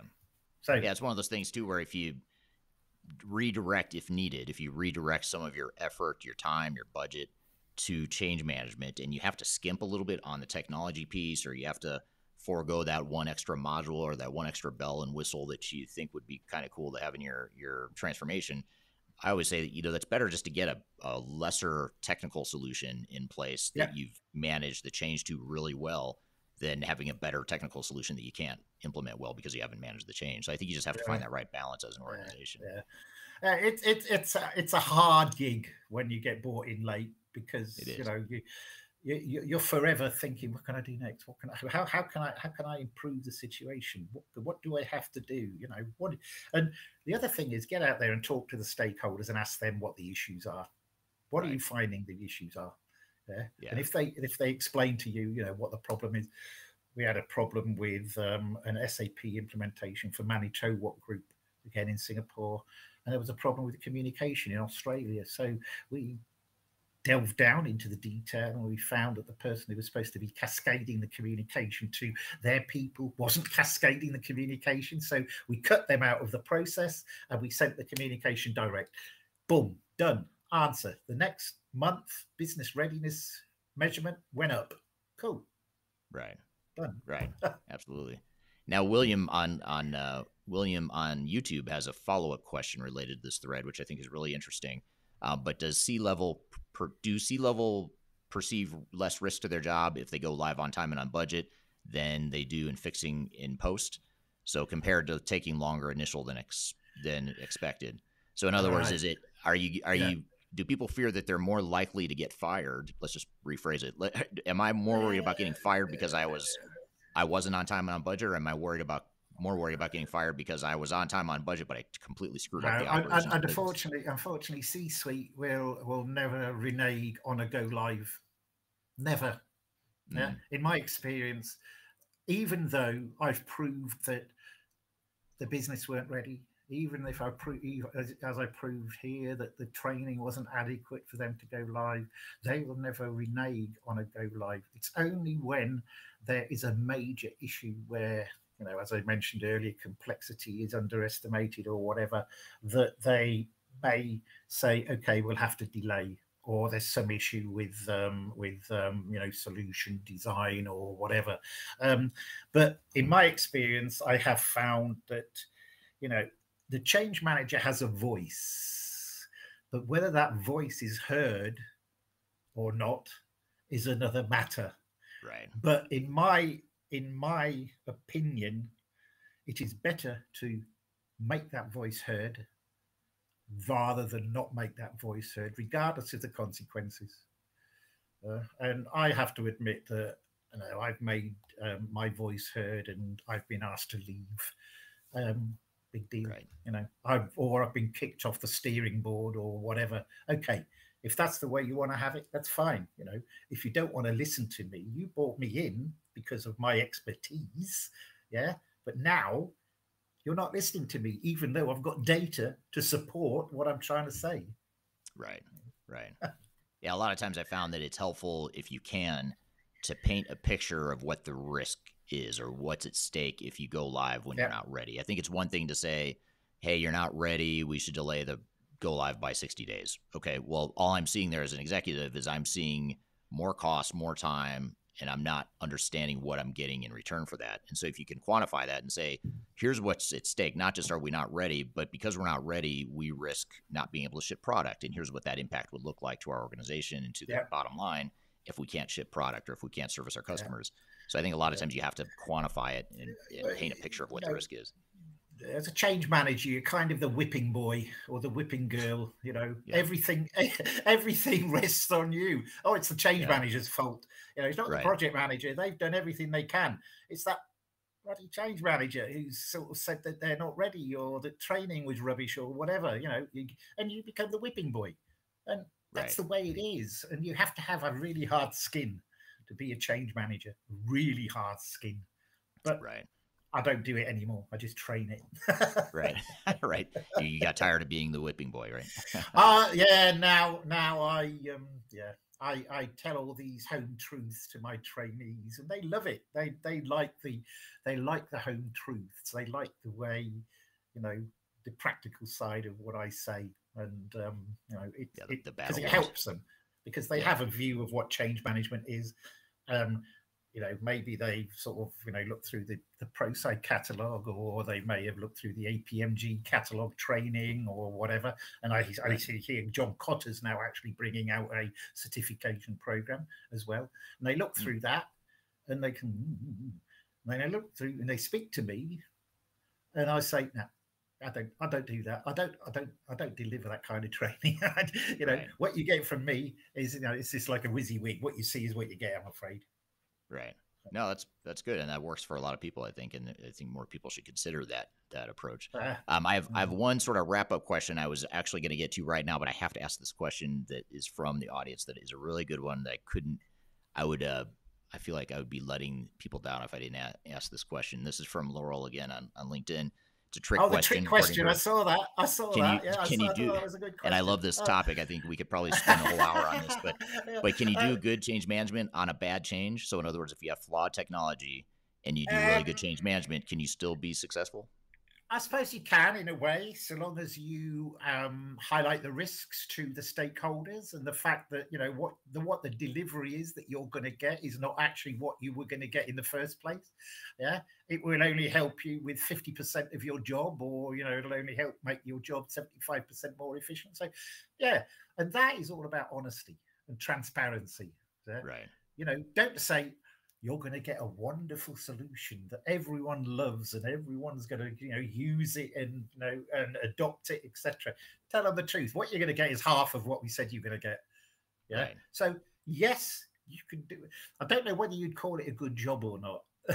Right. Right. I, I would call it honesty and transparency.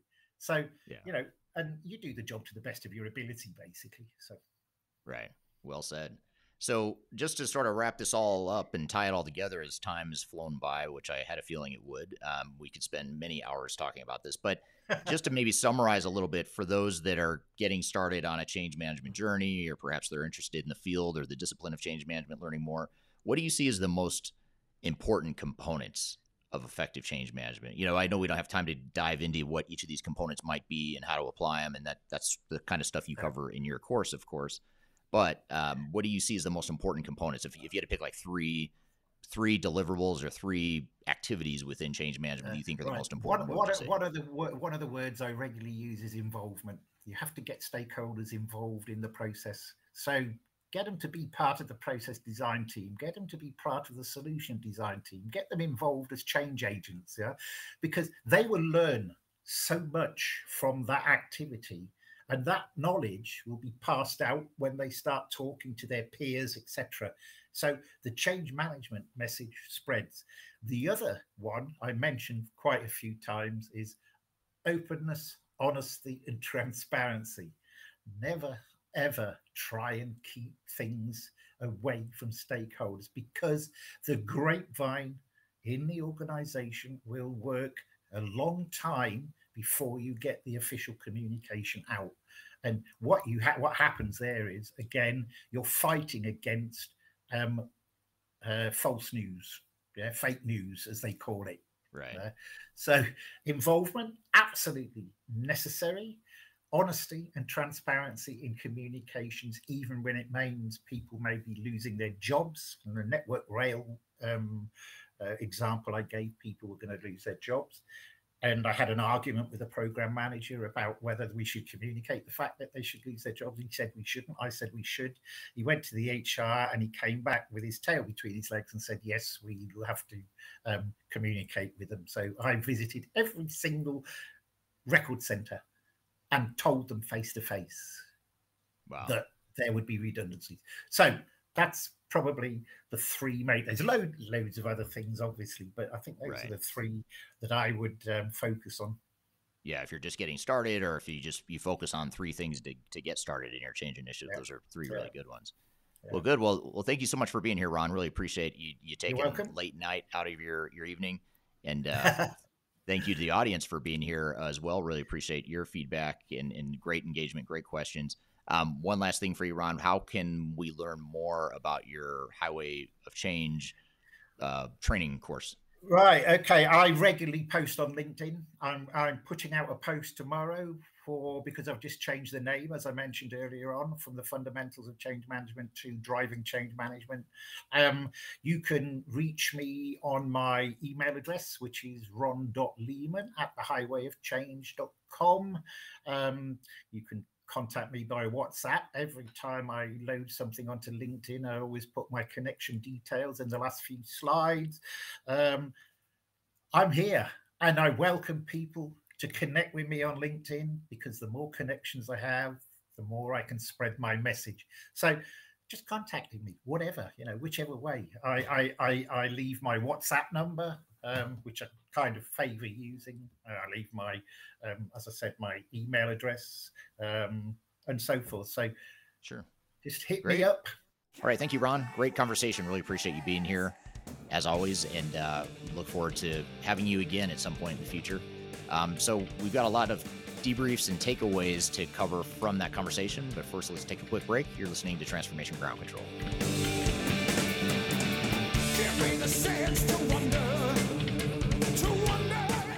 If you are involved in any sort of digital transformation or business change initiative, you will want to download the 2021 Digital Transformation Report.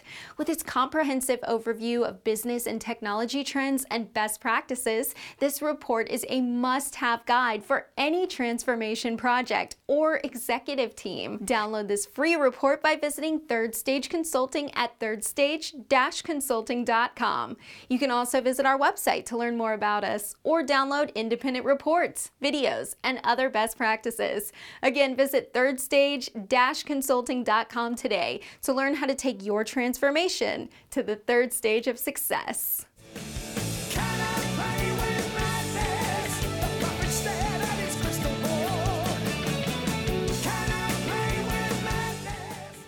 Hello, welcome back to Transformation Ground Control, episode number 106. You can find new episodes every Wednesday.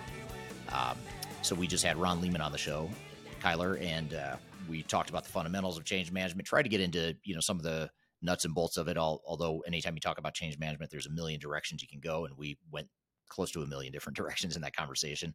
Or what were some of your takeaways from from the uh, discussion there?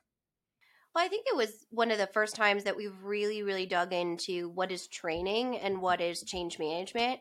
And many times, you know, change practitioners don't always love the idea of talking about the the fundamentals of actually training employees because change management is not that, right? It is an overall campaign that may involve training, but it certainly is just a small aspect of of that being um, successful within a digital transformation. So I really liked that he kind of brought that element into showcasing that training plays a, a main part in OCM and is really important in change management. But you have to have that awareness that it's only one piece. It's not going to be the actual metrics of success for your digital transformation. And I really liked how he kind of explained the relationship to the two. Yeah, yeah, absolutely. And uh, that was something that we haven't really talked a lot about in this podcast in other change management discussions, and I like that as well.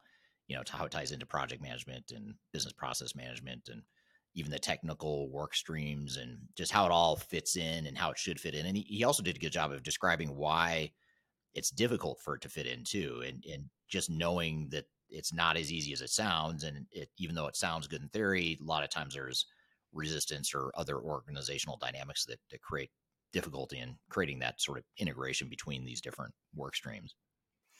Yeah, um, my favorite part about Ron is how he laughed at all the questions, and then I found myself laughing with him. So I just loved Yeah. his like jovial joy that he brought brought to the overall podcast. So thanks, Ron. Um, but I also think noticed that that too. yeah, I also think that that he hit on something so important and it's often overlooked when you're working with system integrators or vendors in general or change practitioners. You have to be a business process expert for that business and understanding that there is a technical side to being a change practitioner. If you don't understand that, if you're just going in and utilizing a template that talks about company culture and kind of a kumbaya approach, that's going to be important, but it's certainly not the most important of actually understanding the business as a whole. Right. Yeah. Yeah. Absolutely. I think uh, you know that's why having the broad it's it's hard because you want broad knowledge you know on these sorts of projects but you also want deep knowledge and that's always the tricky part is how do you get the specialization and focus and depth but also the breadth and understanding of how the entire end-to-end processes work and what the big picture impact of the organization is going to be and all that all that good stuff And I think that's something that, not to like toot our ho- own horn, even though you know that's kind of my job to tell everyone how awesome third stage is, but we we take a real yeah, a real team approach when it comes to change management. Um, and I think that that's something that a lot of other consultancies don't do. Is you have that technical aspect of something coming in to really audit and evaluate your processes, that software specific expert, and then a change association in general. So we treat change management as a full digital transformation, not just a change initiative. I think that's really where a lot of businesses in that 27% that we talked about last week that haven't achieved digital transformation success, they lack that. I think they really lack that fundamental need for a full change team approach in in that diversification.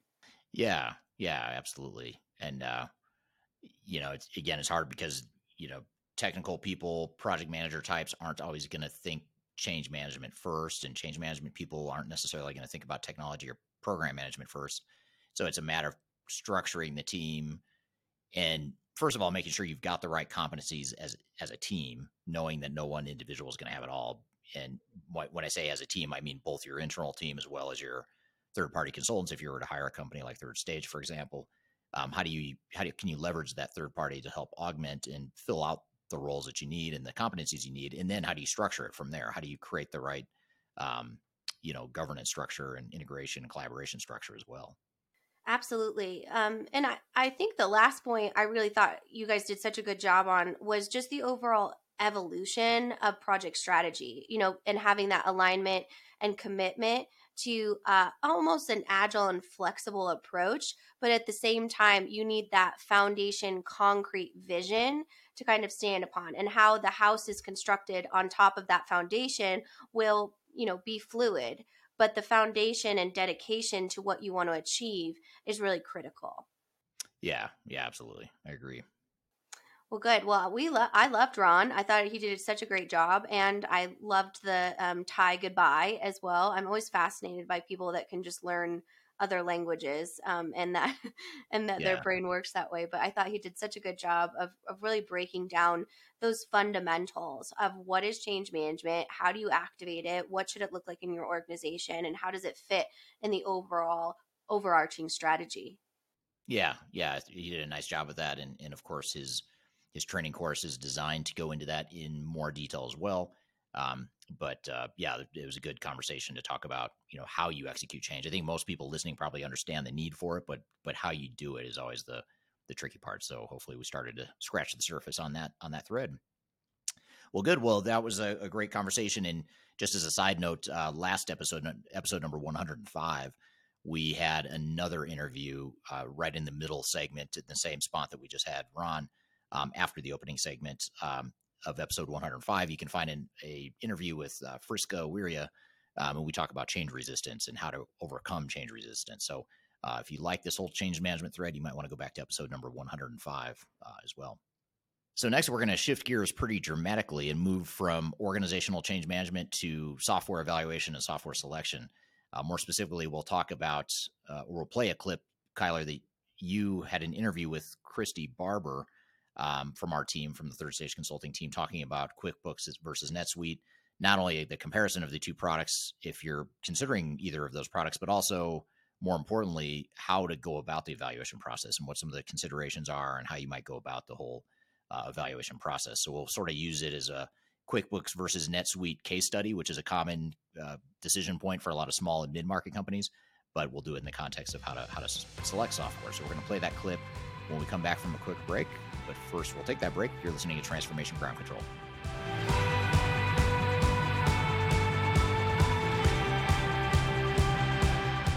If you are aiming for transformation success, turn to Third Stage Consulting Group.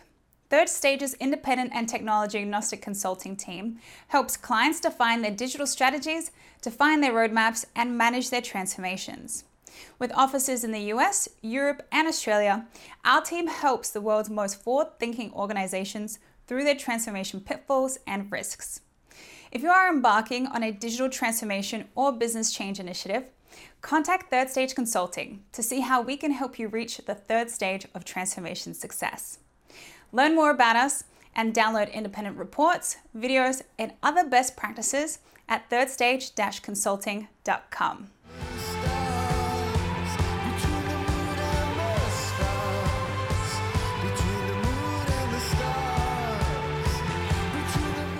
Hello, welcome back to Transformation Ground Control, episode number 106. I'm here with Kyler Cheatham, and speaking of Kyler Cheatham, uh, she recently hosted an interview with Christy Barber from the Third Stage Consulting team.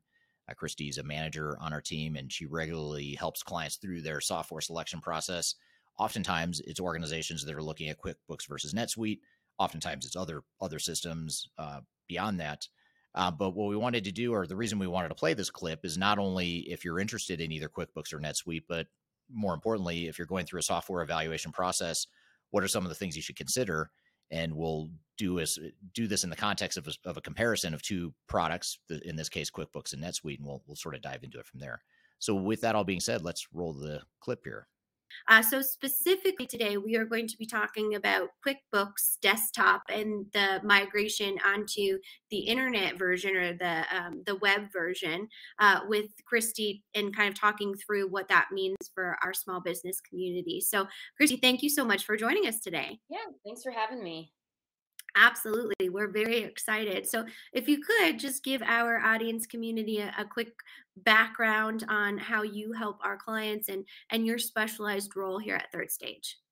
Yeah, so I predominantly work with small businesses, um, helping them move off of QuickBooks onto an ERP solution, looking at processes. Where do we need to make some more efficiencies? Finding those gaps where current software isn't uh, hitting the mark and then looking for other softwares that can possibly do that so a lot of times making a best of breed solution on that um, so yeah extensive accounting background coming at you today Absolutely. Well, we need that for our QuickBooks conversation. So, kind of to start us out, you give us the status of this kind of new development in the QuickBooks ecosystem. Yeah, so last year, QuickBooks announced that they were going to get rid of their desktop version in the UK. So this doesn't 100% affect US based, but you're always looking at, hey, is this mm-hmm. coming our way soon? And so they decided that as of January 31st of 2023, desktop um, version of QuickBooks is gone in the UK, and you have to move to QuickBooks Online, or you would have to move to a different financial package, whether that's an ERP or a different solution if you don't like the web version of QuickBooks. So, what would be the difference between, like, what are some key functional differences between QuickBooks Desktop and QuickBooks um, on the web version? There's quite a few QuickBooks Desktop, I think one thing that's nice about it, if you have poor internet, you it doesn't require anything. Yeah. You can just hop on your computer and go, similar to like an on-prem type deal. Mm-hmm. But the reporting is better. You can search within reports better. You can set them up the way that you want them. Whereas QuickBooks Online is uh, more wants you to export it to Excel and then manipulate the data there. So like a good example is I can go into QuickBooks, QuickBooks Desktop. I can look at my P&L and I can, you know, drill down. Let's say I want to see all my repairs. I can sort that then by name of vendor. I can't do that in QuickBooks Online. I can only sort by date, memo, and amount. And so therefore you have to export it to Excel, kind of look see what you're looking for, and then go back through into the web version and do that. So there's there's little things like that that are, eh, this isn't the best, but it it I mean it's doable. Um, QuickBooks Online also slower to use. There's a lot of hang time, and that is something that they are trying to make better. They put out an announcement, I think it was a month or two ago, about how they're trying to put some more R and D into making their solution quicker like other softwares are. So, what is the reason behind that migration? Because it sounds like there are kind of some pain points around the desktop versus the online version. So, what is kind of the the mentality behind discontinuing the desktop version? So, their reasoning behind it, this is coming from QuickBooks, is that you are not staying compliant when you're buying desktop mm. because you can buy like a good example, I have a client right now, they're on QuickBooks 2018. There's no need to update because they don't do bank feeds, they don't do payroll from it, they don't do payments. They're just keeping it as a bookkeeping system. So therefore, they're not out of compliance. They're just, you know, keeping it like a check register. Mm-hmm. For people that do get bank feeds and different feeds that would come into the QuickBooks, then that part is they they can be loosely non-compliant, I guess. They would just be having to hand enter everything in mm-hmm. instead of getting a feed. So I have another client, they are on QuickBooks 2019 and they're that way. They're like, well, feeds don't work anymore. Oh well, we're just gonna keep using this until we're at a good place where we can upgrade to a different software because the newer version of QuickBooks Desktop in the States is a subscription model. So it's kind of a hybrid cloud desktop. So you're paying yearly for a desktop version because QuickBooks is trying to say, well, that way we can keep you compliant.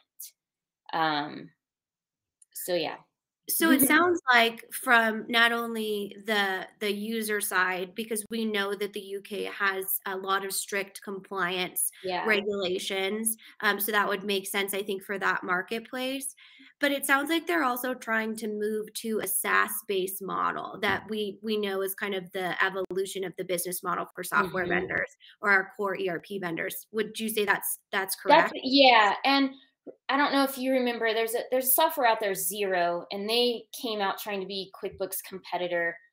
Oh gosh, probably like seven, eight, eight plus years ago, and they were mm-hmm. always cloud based. And it was a new thing, and that was before QuickBooks really went into the cloud side. They were kind of, you know, putting their toe in the water on it. And I think people are starting to see as we're moving to more SaaS based, it's easier because if you travel eh, and you have you know a different laptop for travel versus what you have in your mm-hmm. office you could easily log in get something done whereas you got to wait till you get back to the office if it's a desktop to be able to print a check or look something up so there's a lot of pluses with online for that respect absolutely as long as you have that connectivity which a lot of times I think, and and obviously you would know much much better than me, but specifically in our global emerging markets, that small business connect- connectivity can be a really big challenge. Mm-hmm. So, what would you say to businesses that are considering a more basic financial system like QuickBooks that might be in a marketplace that doesn't have a ton of that infrastructure in place? And I think with that, at least for in the US, you can stay QuickBooks desktop and you would just go on the subscription model where they have it broken out by how many users you need. So, for example, I think it's like 500 bucks a year for two users. Mm-hmm. Um, so you could move to a model like that. The other thing I have seen is they put it like if you have a really good infrastructure inside the company, you mm-hmm. put it on a server and then you have a virtual machine that logs into the server to be able to access it that way. Um, I've seen some things like that. So with with that and knowing that this is a, you know a migration or a push towards um, more of that internet internet based system is this a time when these types of companies should go through an evaluation to see if that software still makes sense for them or what would you recommend from that business advisory perspective? Yeah i think that it's kind of a great place to be in a lot of ways because how many companies out there where you kind of been wavering of oh should i keep this another year or should i really look into a more sophisticated software to be able to get the company where it needs to go? And i think this is that kind of the fork in the road. Do you want to stay and then just move to an online version if you're uk or us to subscription base or do you want to start evaluating is there something else out there that's better based on the needs of my company and i know you and i have talked about this on previous mm-hmm. podcast too of um, when we get to inventory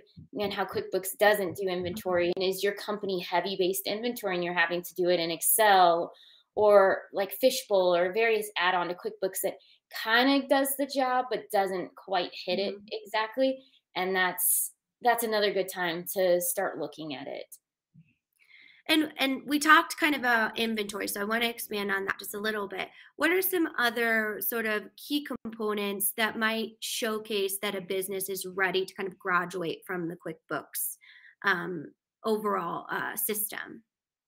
So inventory is always one. Second is reporting. Are you getting the reports that you need to make business decisions? QuickBooks is limited. It, you get your basic P&L, um, balance sheet, some of those. But with ERP software, you can have specific reporting by department. You're out, you're doing more cost accounting where QuickBooks can do kind of a hybrid cost accounting by class. Um, so that makes it a little, you know, something that you may be looking forward to in a, an ERP. You can also do like budgets um, ERP softwares let you do budget versus actual. So you could make a budget in an Excel spreadsheet, upload it to your ERP software, and then it's comparing the actual to it. So at the end of the quarter, the end of the month, you can see, hey, did I hit my marks? Am I on par to get our goals? Um, those are like I always think the two really big mm-hmm. ones. And is the accounting software that you have today do meeting your needs? For example, if QuickBooks doesn't have the roles, sometimes the roles and responsibilities that you want to hold back and view only here or edit only here for certain people, and you can get that with an ERP. Absolutely. I think I think that makes a, a lot of sense. And and kind of on the flip side, when we talk about budgets, specifically when we talk about costs, obviously an erp system a core erp system or a, a bigger best of breed financial based system can be a, a significant investment um, for smaller businesses okay we're here with an interview between kyler cheatham and christy barber from the third stage team talking about quickbooks versus netsuite as well as how to go about the software evaluation process we have a lot more to cover but first we'll take a quick break you're listening to transformation ground control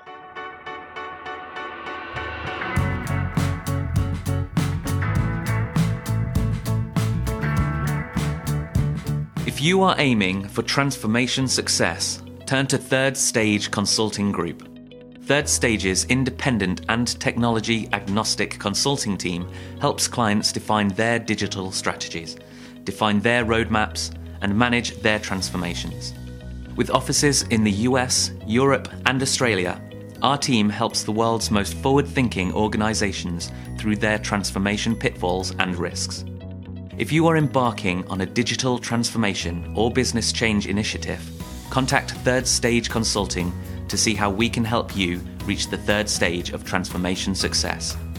Learn more about us and download independent reports, videos, and other best practices at thirdstageconsulting.com.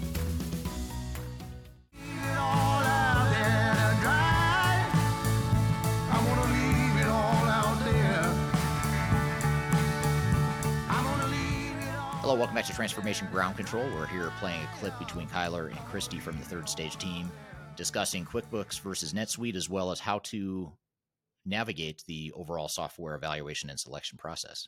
Can you talk a little bit about just the overall balance of understanding that QuickBooks still is a very sophisticated system mm-hmm. and and might be the choice for the client, um, but also understanding that they could go into a greater functionality with a core ERP um, for a greater cost. So, how do you kind of weigh the balances of the pros and cons of that switch?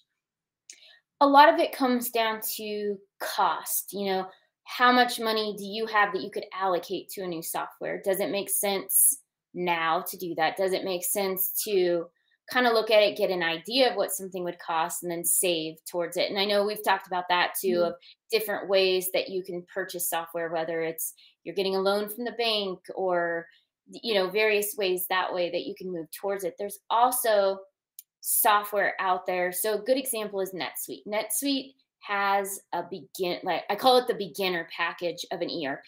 So if you're a smaller company like 500,000 and under, there is an ERP system for you.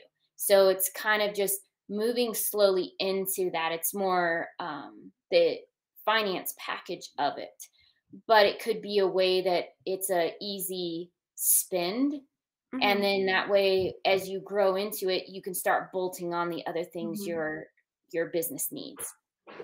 And that's Absolutely. a way to start. And some of the other softwares are that way too. I mean, you can have minimal users, other ERP softwares, you have to have X users before the solution would make sense. Yeah, definitely. And I, I think it's always a challenge for our small to even medium sized business community um, to have kind of that cash capital on hand to be able to purchase some of these bigger systems.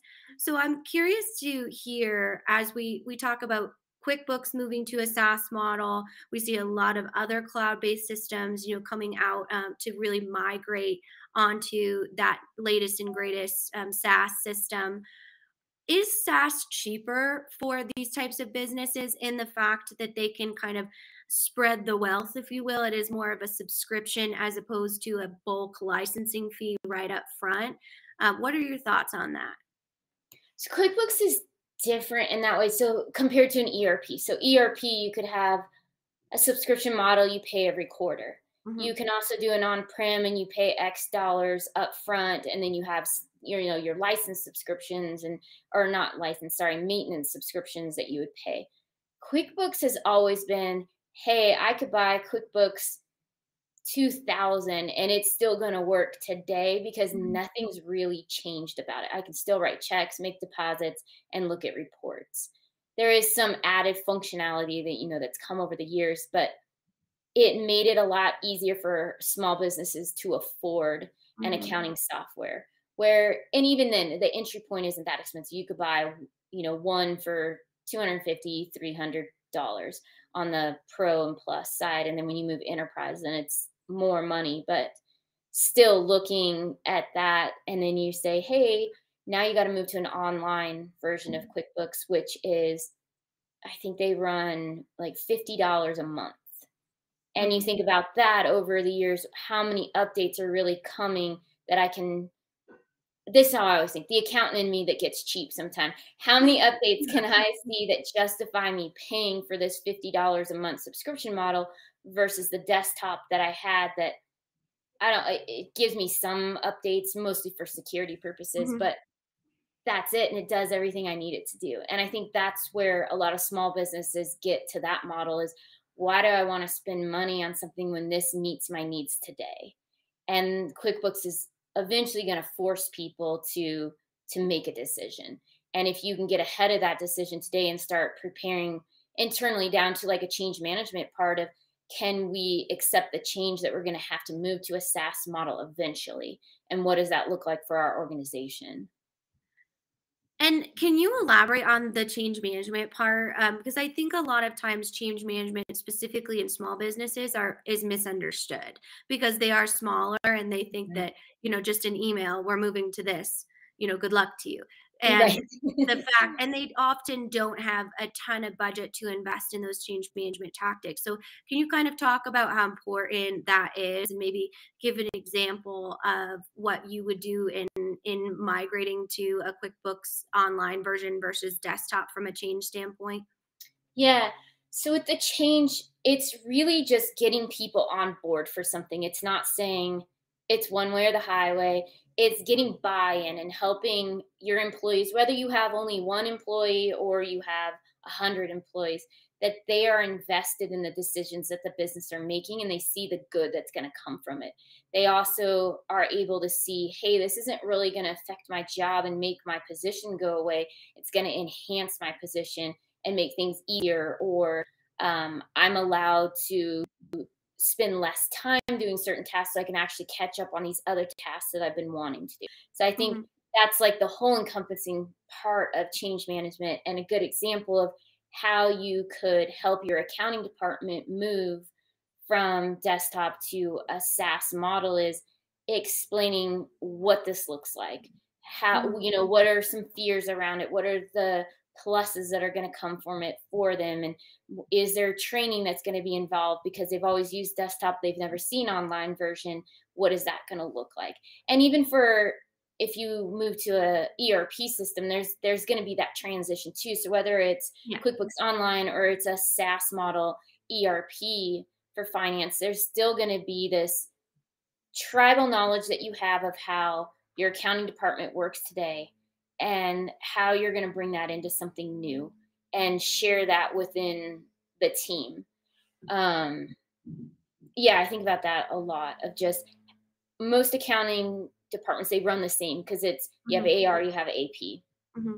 but then you have unique things about what your company does. Do you do consolidations? Do you do rebates? Do you have, you know, different things like that that start making it unique and complex in some ways? And I think helping people understand what that looks like and to get buy-in. And good example is a client I worked with a few years ago. They were moving to a new POS system, mm-hmm. and they were going that route first before they were getting, you know, any other financial software. And there wasn't any buy-in, and everybody thought this new POS system was going to get rid of the cash cashiers. And it's like, no, we need you. This is why we need you. Mm-hmm. And you know, putting together a plan for that and getting the buy-in of, hey, it's not key in every number anymore. It's hey, you slide a badge or you use your thumbprint to log into the register so we know nobody's using your drawer. Mm-hmm. And then here's how the touch screen works. Or you can also hand key. And for some of the older people that had been there a long time, they're like, You're gonna, you're gonna take my job away. And it's like, no, no, mm-hmm. like let me show you how you're gonna really like this. Yeah. And training them to get invested in it just as much as the company was. And I think that was the downside of this smaller business was they make decisions at the executive level mm-hmm. and they don't really communicate that to anybody else. Yeah. Well, this is what we're doing and that's it. You better get on board.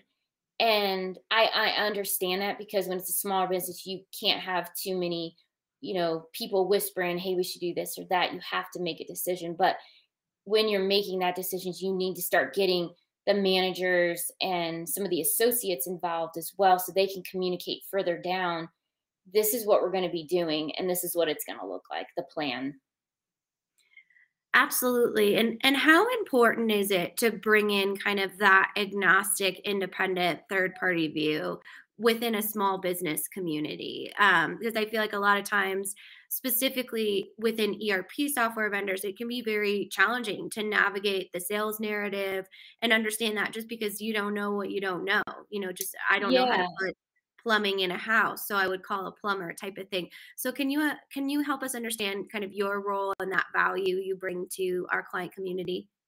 Yeah, so coming in and getting a different picture maybe than what you've had because i know a lot of times small businesses you're going to get tons of emails from softwares all the time buy us we're the best you know or this is a new mm-hmm. software you have to have and it can get overwhelming and not understanding what is going to be the best fit for you uh, today and in the future based on the goals that you have and where we at third stage can come in and provide a lot of value is let's evaluate what it, what are your business goals? Who are you today?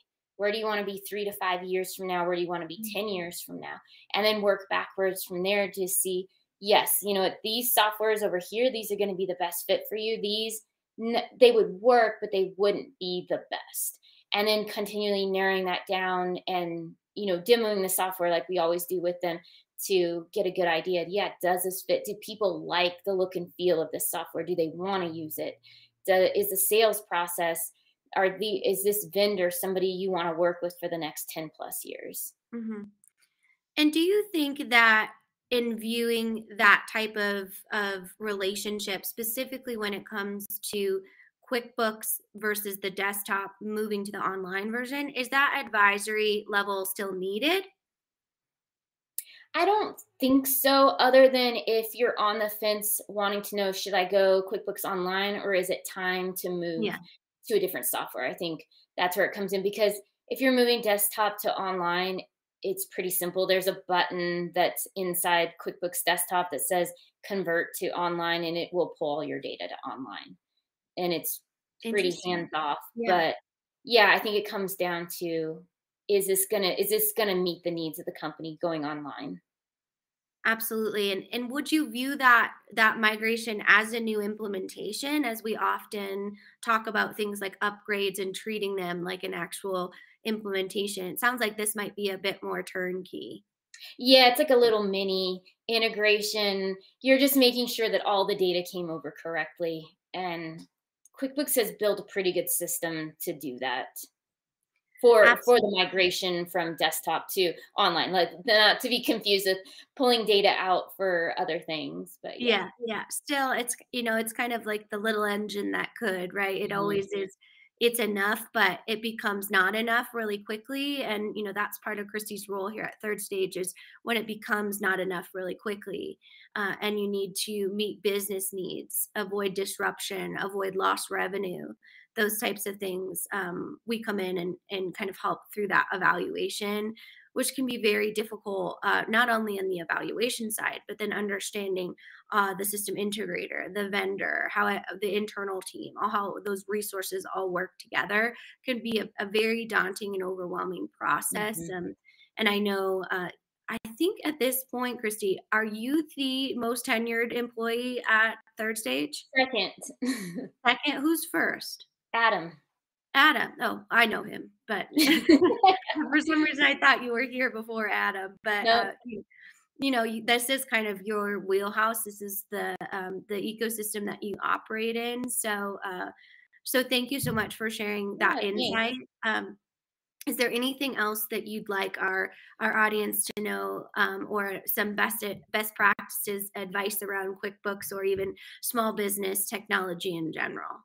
I think if you can find the link, there is that where we talked about when it's time to move away from QuickBooks. Mm-hmm. I think mm-hmm. that would be a helpful resource, um, and we can put we can layer that into this. Oh but yeah, I'll put it in the a, description. Yeah, that's a good one for everybody. If you're kind of mm-hmm. on the fence of wanting to know, do I stay or do I go? It it would give you some helpful tips on that.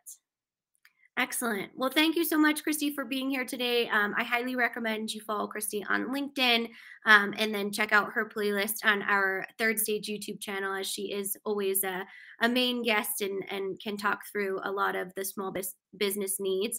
Uh, you can also reach her out to her or or me directly and we can kind of take you through our small business methodology and explain how we help. All right thank you christy and kyler.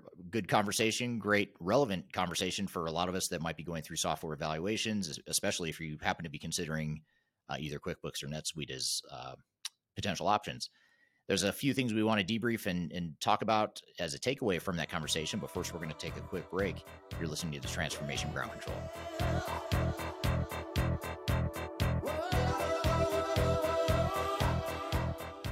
Are you looking to stay ahead of the curve in the ever changing landscape of digital transformation? Then you need our newly released 2023 Digital Transformation Report. This comprehensive report covers the latest trends, technologies, and strategies to ensure your digital transformation is optimized for success. The 2023 Digital Transformation Report is packed full of proven methodologies and insights from experts in the independent digital transformation field. You'll also receive practical insights on how to implement digital transformation strategies within your unique organization. This free report is available for download on our website at thirdstage-consulting.com under our thought leadership section.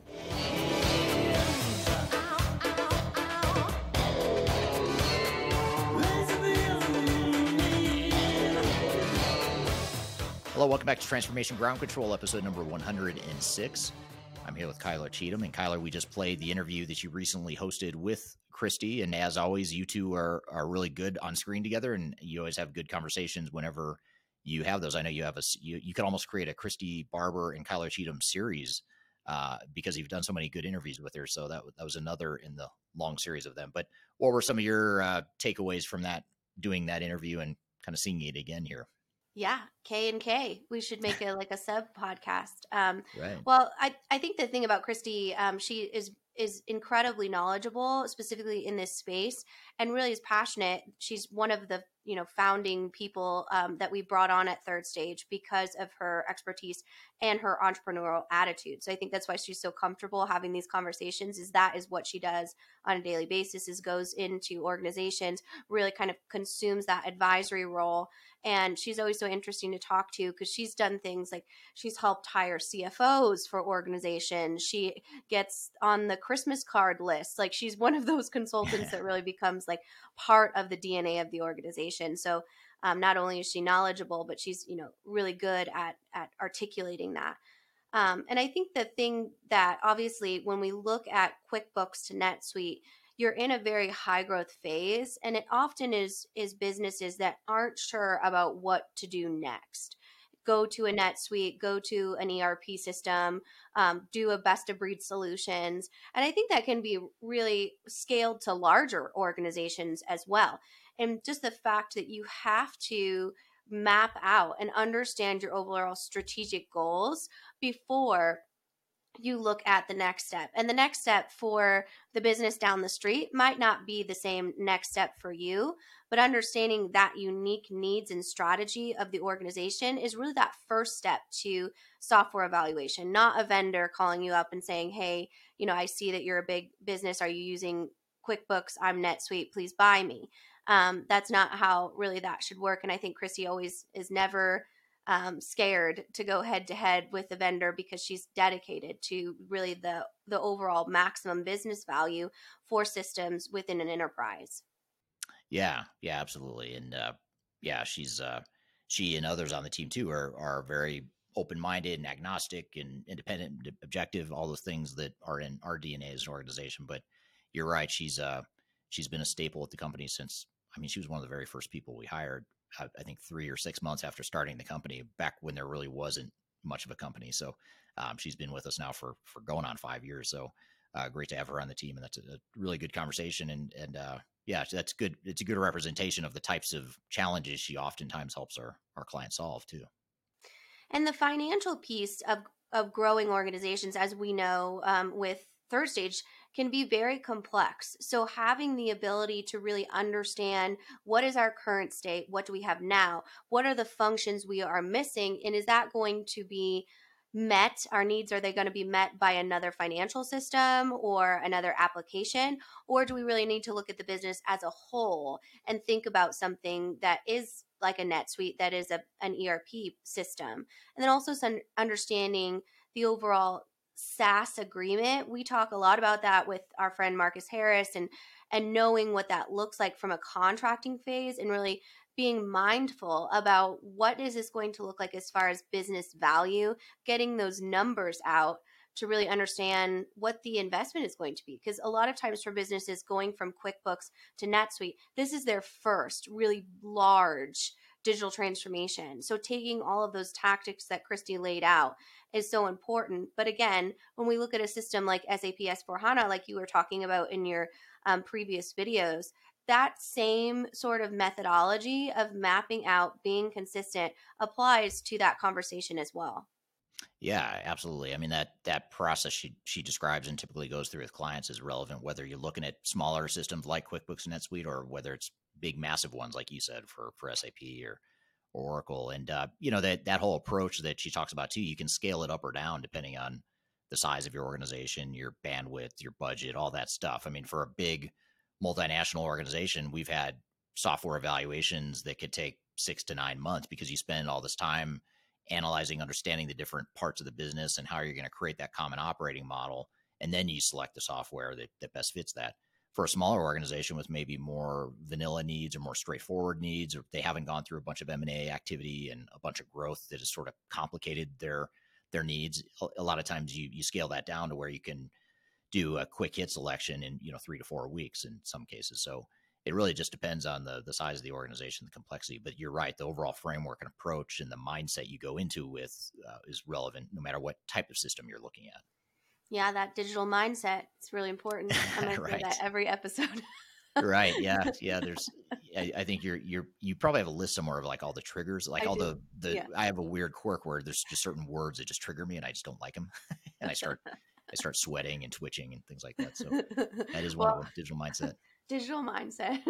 but if you are interested in hearing more from Christy Barber, we have a full playlist um, of her on our YouTube channel um, at Third Stage Consulting uh, you can hear from her. She has a really uh, a plethora of background. Specifically, if you are a high growth entrepreneurial based business, she can go into systems culture, and she's been again on our team for a very long time. So a ton of content there um, as a follow up to that conversation. And again, if you do have thoughts about QuickBooks versus NetSuite, pop them in the comments so that we can continue to aggregate them, have that conversation. And also, if you have software um, comparisons in general, you can head over to our comparison playlist on our YouTube channel and comment there. We get a lot of great dialogue about different systems, and we know those can be a really helpful roadmap for um, overall organizations that are going through a very important time in their business, which is software selection. Yeah, absolutely. It is a very important uh, milestone in their growth trajectory for sure. Um, well, good. Well, yeah, be sure to check out those resources on YouTube. Um, the Third Stage YouTube channel has a lot of those comparison videos.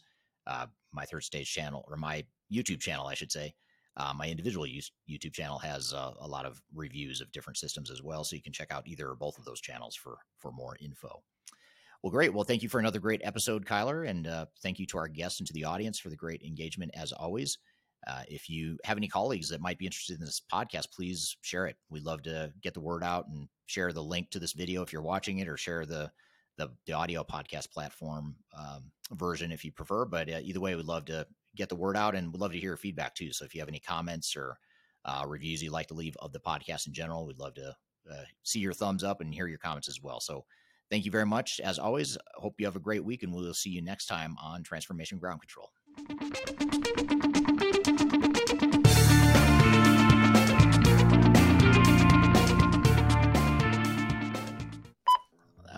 Rambling, but we'll, we'll let it we'll let it roll. Hello, welcome back to. Okay, yeah, I'll, I'll pick up with uh, where I said shifting gears pretty dramatically. Blah, next segment is this. Okay. Okay, cool. Thank you. All right. Sorry, Cassie. She probably already edited that entire thing, and now she's got to go redo it. Did that explain it? I still I Yeah. don't feel like I'm artic- Okay. I, just think no, you you're doing great, and I I probably am making I you reassurance. it. Yeah,